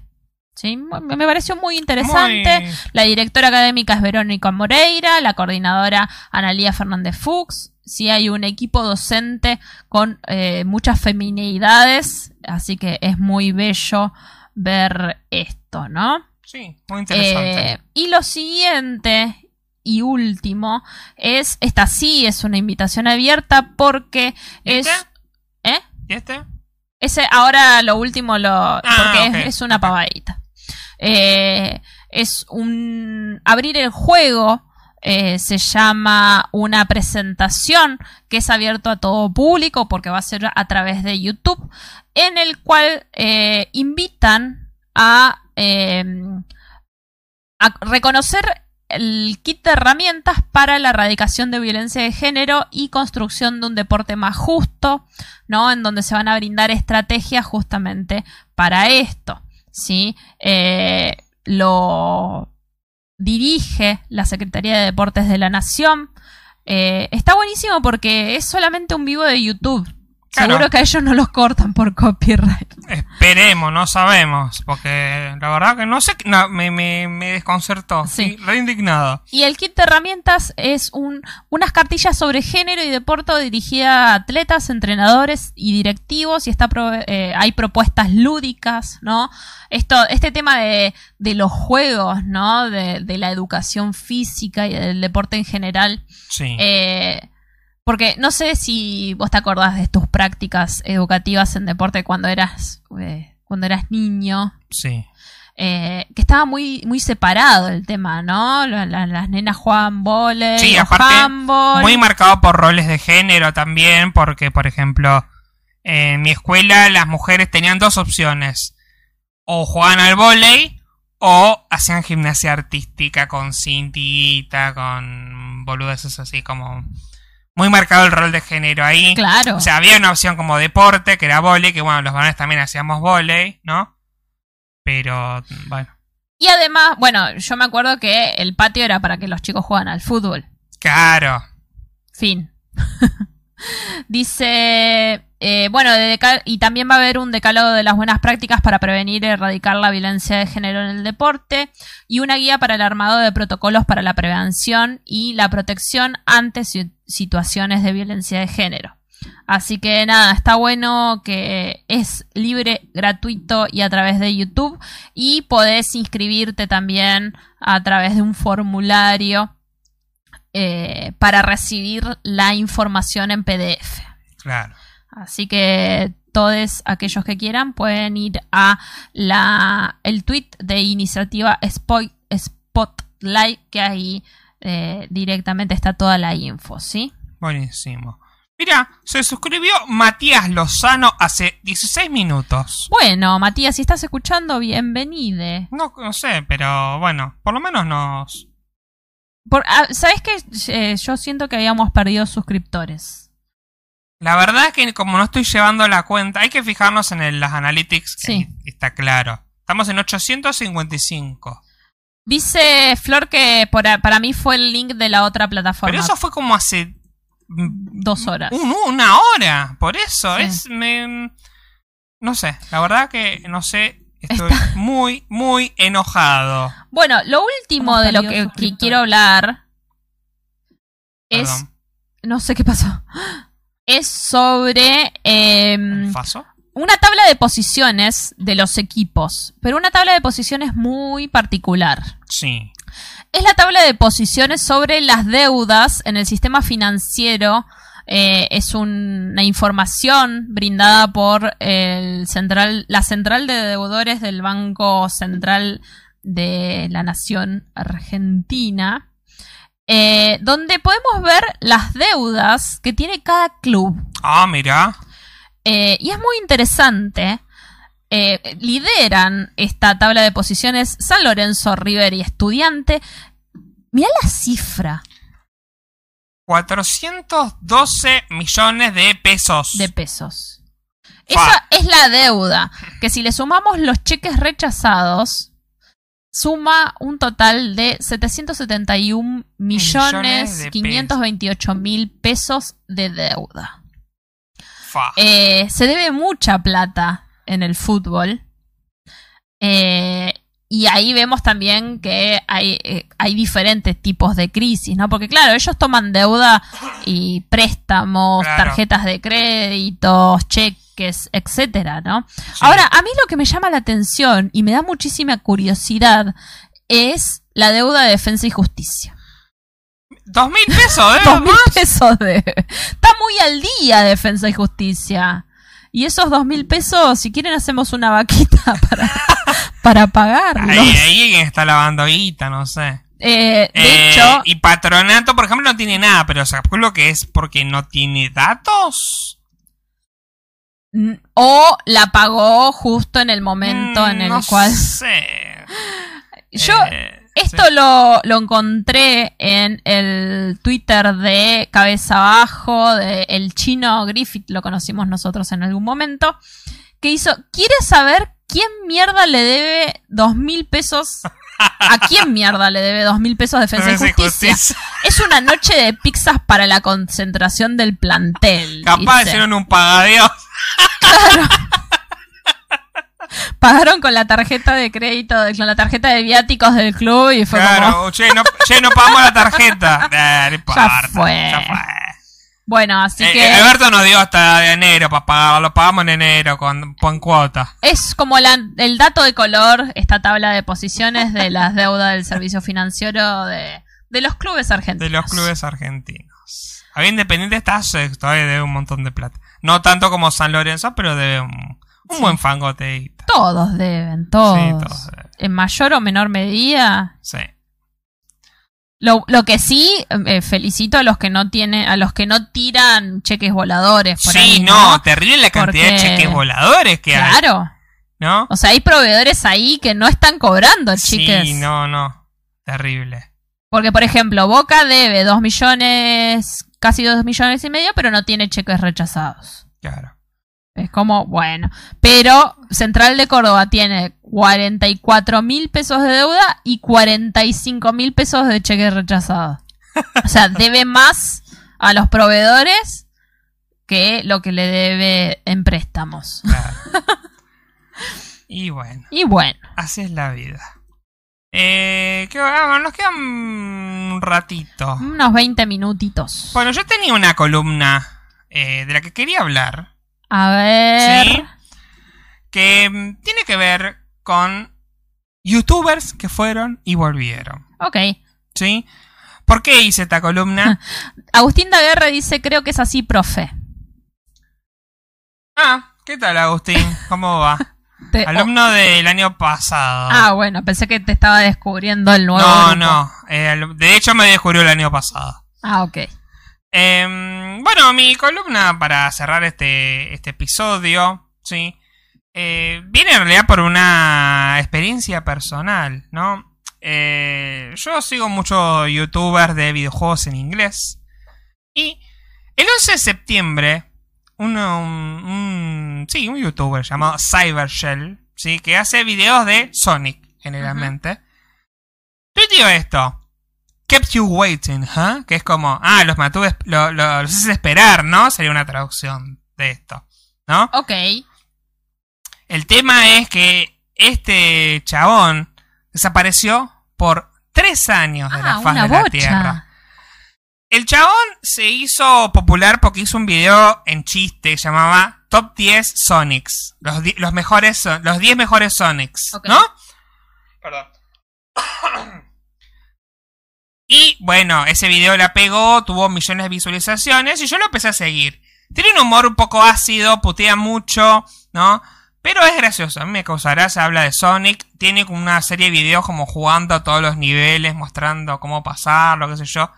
Y es muy, eh, es muy histriónico, es eh, bastante simpático, putea mucho, tiene unos chistes de eh, un poco de, eh, políticamente incorrectos. Pero bueno, el chabón sí hizo un Patreon, ¿no? Y mucha gente obviamente le empezó a pagar, ¿sí? Y subía videos, no te digo todos los días, pero todas las semanas te subía un videíto o hacía un stream, hasta que un día desapareció de la nada. Pero el Patreon siguió. Y la gente le siguió, pagando. pagando? Sí, no, ta- no mucha cantidad, pero creo que algo así de 200 dólares por mes por Patreon ganaba. 200 dólares por mes. Un En. Estados Bueno. Unidos es como más o menos, no es un montón, ¿no? Pero, o sea, le ve gente que le seguía pagando, eso es lo gracioso, porque bueno, si Claro. si ves que el chabón dejó, listo, das de baja el Patreon y ya está, ¿no? Sí. Y de repente, en el medio de la pandemia, decidió aparecer de vuelta. Estaba aburrida. Bueno, lo, lo mejor es que, bueno, yo la semana pasada ya había preparado esta columna, pero hubo, eh, fue mejor que hubiera vuelto esta semana porque hubo una actualización, ¿no? Pero bueno, antes de seguir hablando de Cybershell, quería hablar de otros youtubers que se fueron. Mi idea era que se fueran, y bueno, porque hay muchos que se van de YouTube y de repente descubrís. El demente se va de YouTube. Claro, pero que desaparecen, no es que Ah, se sí. van, porque sí, de repente se fue a YouTube, pero vas a Twitch y está ahí, Está ahí lo el- encontrás ahí, 24 horas. o en Instagram lo, lo, lo encontrás, digamos, ¿no? Pero es, es gente como que de repente la pega un montón y de repente desaparece. Uno de, de estos, que este es uno de estos, eh, los dos casos son de Estados Unidos, ¿no? Eh, pero ¿por qué elegís a, le elegí a estos? Porque eh, es muy gracioso como... Eh, cómo están en el... en- ah, sí, estaba en pantalla. Cómo están en el pico siempre. Ajá. Y de repente pasa algo y ¡plum! desaparece. Desaparece. Uno de estos casos es Kev Jumba, que es este muchacho que vemos ahora en pantalla, ¿no? Que se había hecho famoso porque... Buena remera. Porque era de los youtubers, pero de los youtubers viejos, ¿no? Del principio de YouTube, ¿no? El, el Del YouTube... Marito Baracus de. Claro, como, como de esa época, ¿no? Eh, entonces, bueno, se hizo famoso porque hacía videos un poco es de ascendencia asiática, hacía muchos chistes como en relación a eso, ¿no? Su ascendencia asiática. El padre aparecía mucho en sus videos, también había como muchos chistes, ¿no? Ok. Y de repente, en 2013, desapareció, dejó de subir videos, ¿no? Tenía más de 3 millones de suscriptores en el canal, ¿no? Y más de 350 millones de visitas en todos sus videos, ¿no? Mierda. ¿Y por qué habrá pasado esto, no? Lo peor es que en algún momento, ¿sí? Em, sale la noticia de que había estado en un accidente de autos y que eh, había terminado bastante lastimado. O sea, Entonces, mucha gente, de hecho, una de las cosas clickbait que yo te... Uy, se murió, ¿no? No lo solucionaba con adermicina. Claro, no. Se murió. Entonces, bueno, este dejó de subir videos porque se murió. ¿No? Después no, resulta que no. Sobrevivió el accidente, la pasó un poco mal, pero volvió. Y después resulta que en 2016 volvió a salir en las redes sociales, volvió a subir videos. Y bueno, volvió, volvió. Se volvió a ir, ¿no? ¿Qué fue lo que pasó? El chabón decidió, bueno, no, quiero terminar mi carrera, quiero estudiar, quiero tener una vida normal. Y la verdad que las redes sociales medio que me chupan un huevo. Y sí. Medio que te agota también, ¿no? Claro, se debe haber agotado, ¿no? Entonces, en un podcast del año pasado, que es eh, la captura que se ve ahora en pantalla, dice, en realidad me fui porque me cansé. La verdad es que no quería estar en las redes, quería ir, quería terminar mi carrera, quería dedicarme a otra cosa. Por ahí algún día vuelvo, dice, pero la verdad es que no tengo ganas. Y bueno, ¿no? Pero viste que hay mucha gente que mataría por esa posición, por ese nivel de seguidores. Sí, Y bueno. chabón fue como, bueno, no, no quiero todo, nada de eso. Eh, llega un momento, que lo dicen todo el tiempo esta, esta gente, ¿no? Con muchos Sí. seguidores, que están repodridos de que estén todo el tiempo juzgando sus vidas, ¿no? Sí, Eh, porque ponele, nosotros que estemos 855 suscriptores, normalmente nuestro pico de visualización son 10. claro. Y a veces nos llegan comentarios que son re chotos. Nosotros Sí, cagamos de risa. violento. Yo me cago de risa. Porque son cinco o seis comentarios que, bueno, la dejamos pasar, pero imagínate, multiplica eso por millones. Millones de personas diciéndonos gordos, eh, insultándonos, diciendo Sí. que hacemos mal las cosas, Obvio. que no sabemos hacer nada. Que son eh, los Es tipos. verdad, pero duele. Claro, totalmente. Pero nos llegan cuatro o cinco comentarios de eso multiplicalo por millones. Claro. Llega un momento que te quema la cabeza eso, Sí. porque más que intentes no prestarle atención. Sí, sin dudas. Eh, o sea, la gente, llega un momento que te la crees, decís no sirvo para nada, soy... Sí. Y esto va relacionado con el segundo caso que, que voy a traer, que es el de un muchacho llamado Bashurbers, ¿sí? Que era un muchacho que subía videos de Minecraft. ¿no? Hasta que un día eh, la pegó, la pegó con una... O sea, subía videos de Minecraft como que ahora yo me pongo a subir ahora videos de Among Us o cualquier otra cosa. Sí. Y como era el... Bueno, Minecraft medio que nunca ha dejado de estar de moda, pero en ese momento era el pico donde todo, todo YouTube era Minecraft. Sí. Hizo una serie de videos y la pegó, empezó a tener muchos seguidores, ¿no? Hasta que de repente salió una denuncia de que era un pedófilo, Uh. ¿no? El tema ¿Era es, real? Es que está como raro ese tema, ¿no? Él es como que dio su versión, hay como varias versiones encontradas, ¿no? Eh, básicamente dice, él tenía 18 y empezó a salir con una, con la hermana de un amigo que tenía 16, ¿no? Y parece como un conflicto ahí, eh, aparentemente no pasó nada eh, a nivel físico, pero hubo un intercambio ahí subido de tono. Claro. ¿no? Que si lo pensás, no sería tan raro, pero bueno, en ese momento eh, salió a la luz eso, ¿sí? Después había resultado que había tenido una vida bastante chota el pibe, la madre no se había hecho cargo de él, había dejado la escuela, no había tenido una vida muy linda tampoco, ¿no? Sí, bueno, pero no justifica. No, no, tampoco justifica nada, pero tampoco es que había tanta diferencia, Claro, sí, sí, ¿entendés? sí, sí. Es como que eran novios. Está bien, él tenía era de mayor y la piba era Sí. menor, pero bueno. em, el tema es que en el canal se lo echaban en cara todo el tiempo, todo el tiempo que era un pedófilo, hasta que en un momento hace un video, que sé que está en pantalla, no lo voy a poner porque por ahí YouTube se pone la gorra, pero el chabón se pone muy mal, muy mal, y es como dice, por favor, déjenme en paz, ¿no?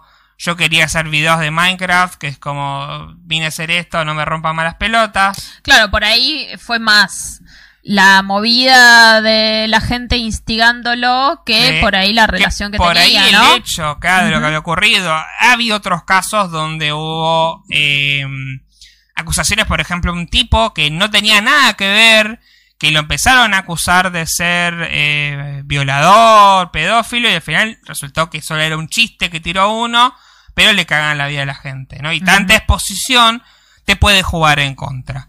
Eh, El año pasado este chabón volvió y empezó a hacer como streams en eh, Twitch, ¿no? Ahora con el pelo largo, un poco como desalineado también, como que alterado, ¿no? Es como que la exposición no es para todo, ¿no? No.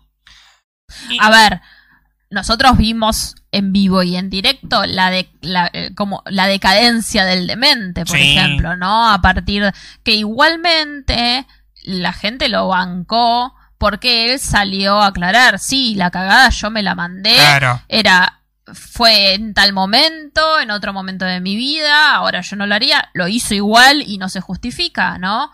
Pero vimos como ese desencadenante fue el que lo llevó a y hago esto y me voy, Claro. ¿no? Y después de un Ahora. año que es, lo vimos laburar a pleno, ¿no? Sí, Para sí. su crecimiento. Eh, pero bueno. Y el último caso es uno bastante conocido, que es el Doc Tops. Ese es argentino. No es ¿No argentino, es es, argentino? ecuatoriano, no. Ah, mira. ¿Cuál es el argentino? Hay uno que Uno hace que tops. se llama, también que hace tops, no me acuerdo el nombre. Ujú. Es un... No, sé, Nosotros lo canales. mirábamos a Doc Tops. No, Tops nunca lo vimos, ¿No? porque cuando empezamos a ver ese tipo de videos de Tops, justamente fue cuando este chabón desapareció, ¿no? Eh, el chabón hace su canal en 2015, en 2016 empieza a tener reclamos de copyright de YouTube, ¿no?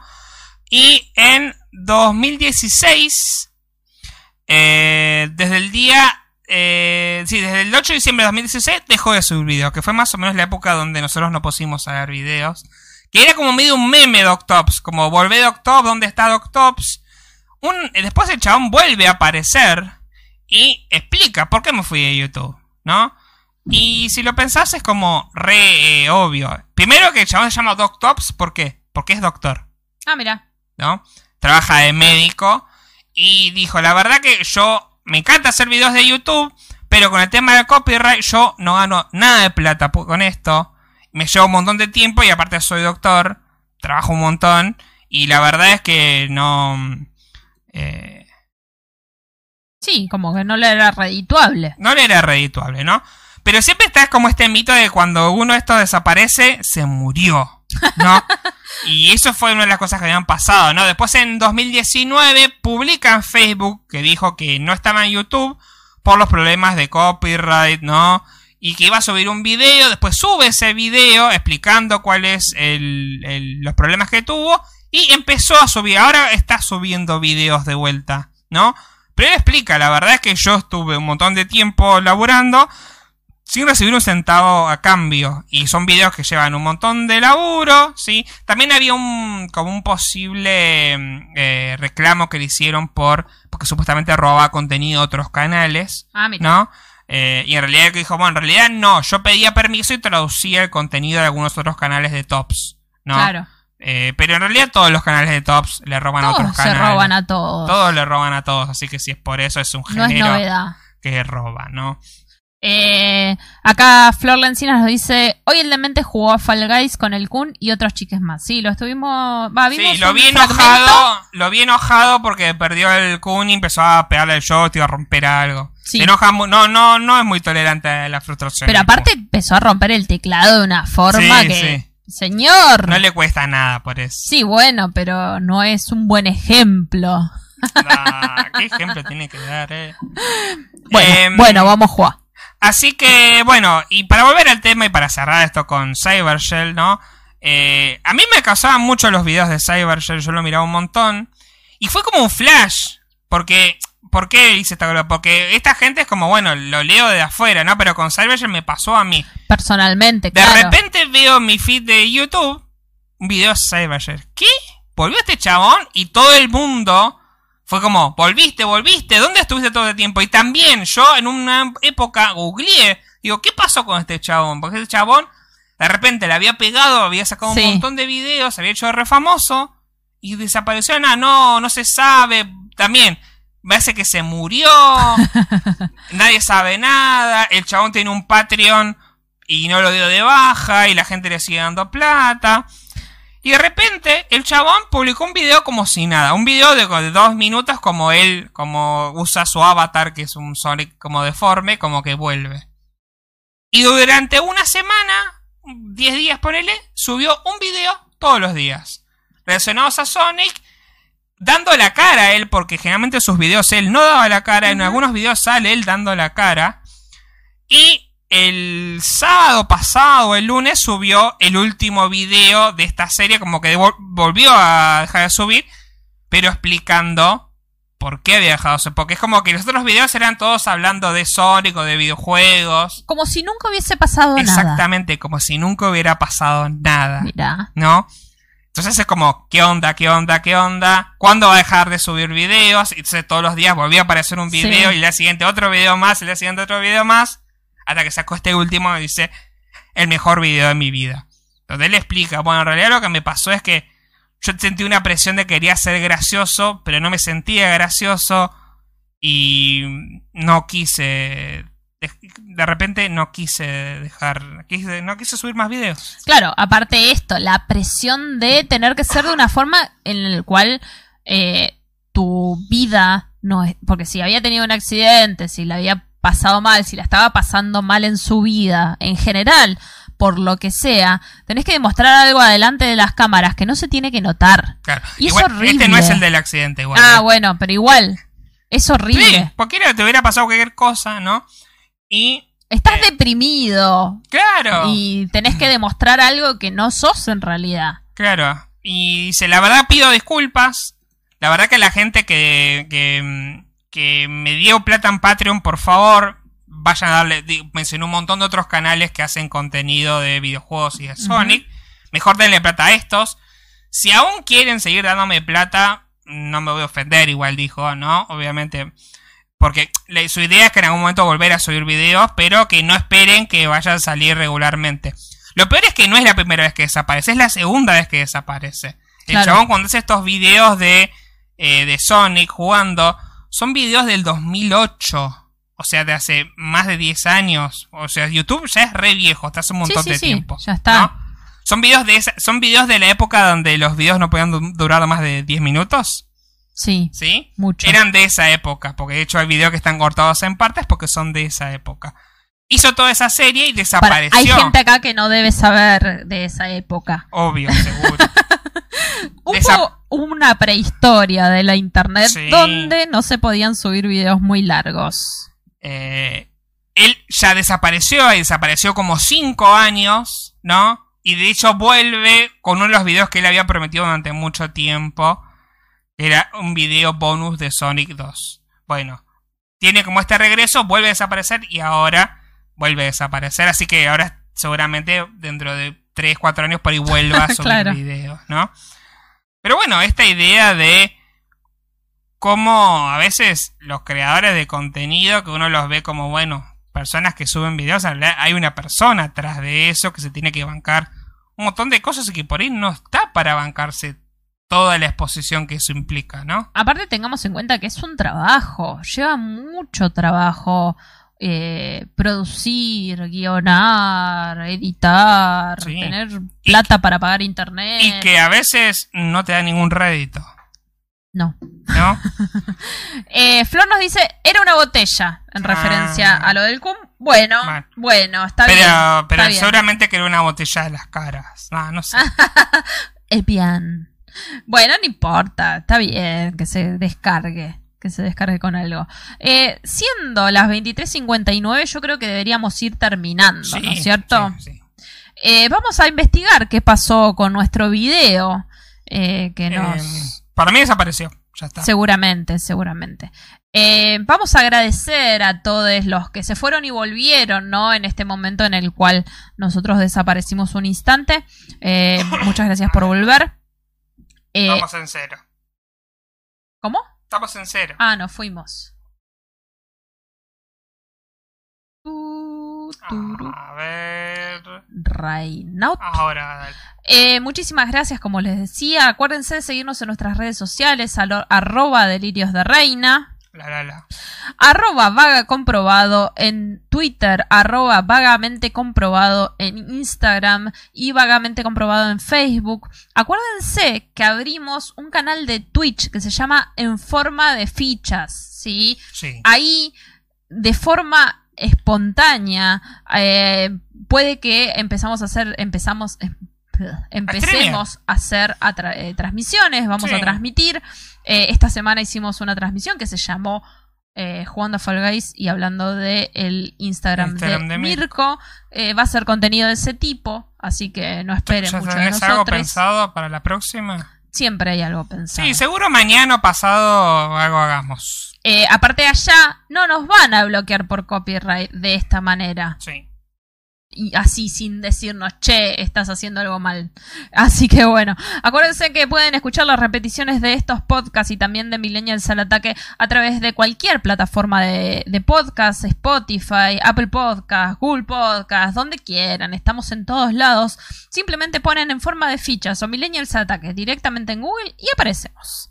Así que nada, muchísimas gracias por llegar hasta acá y nos estamos viendo. Bye.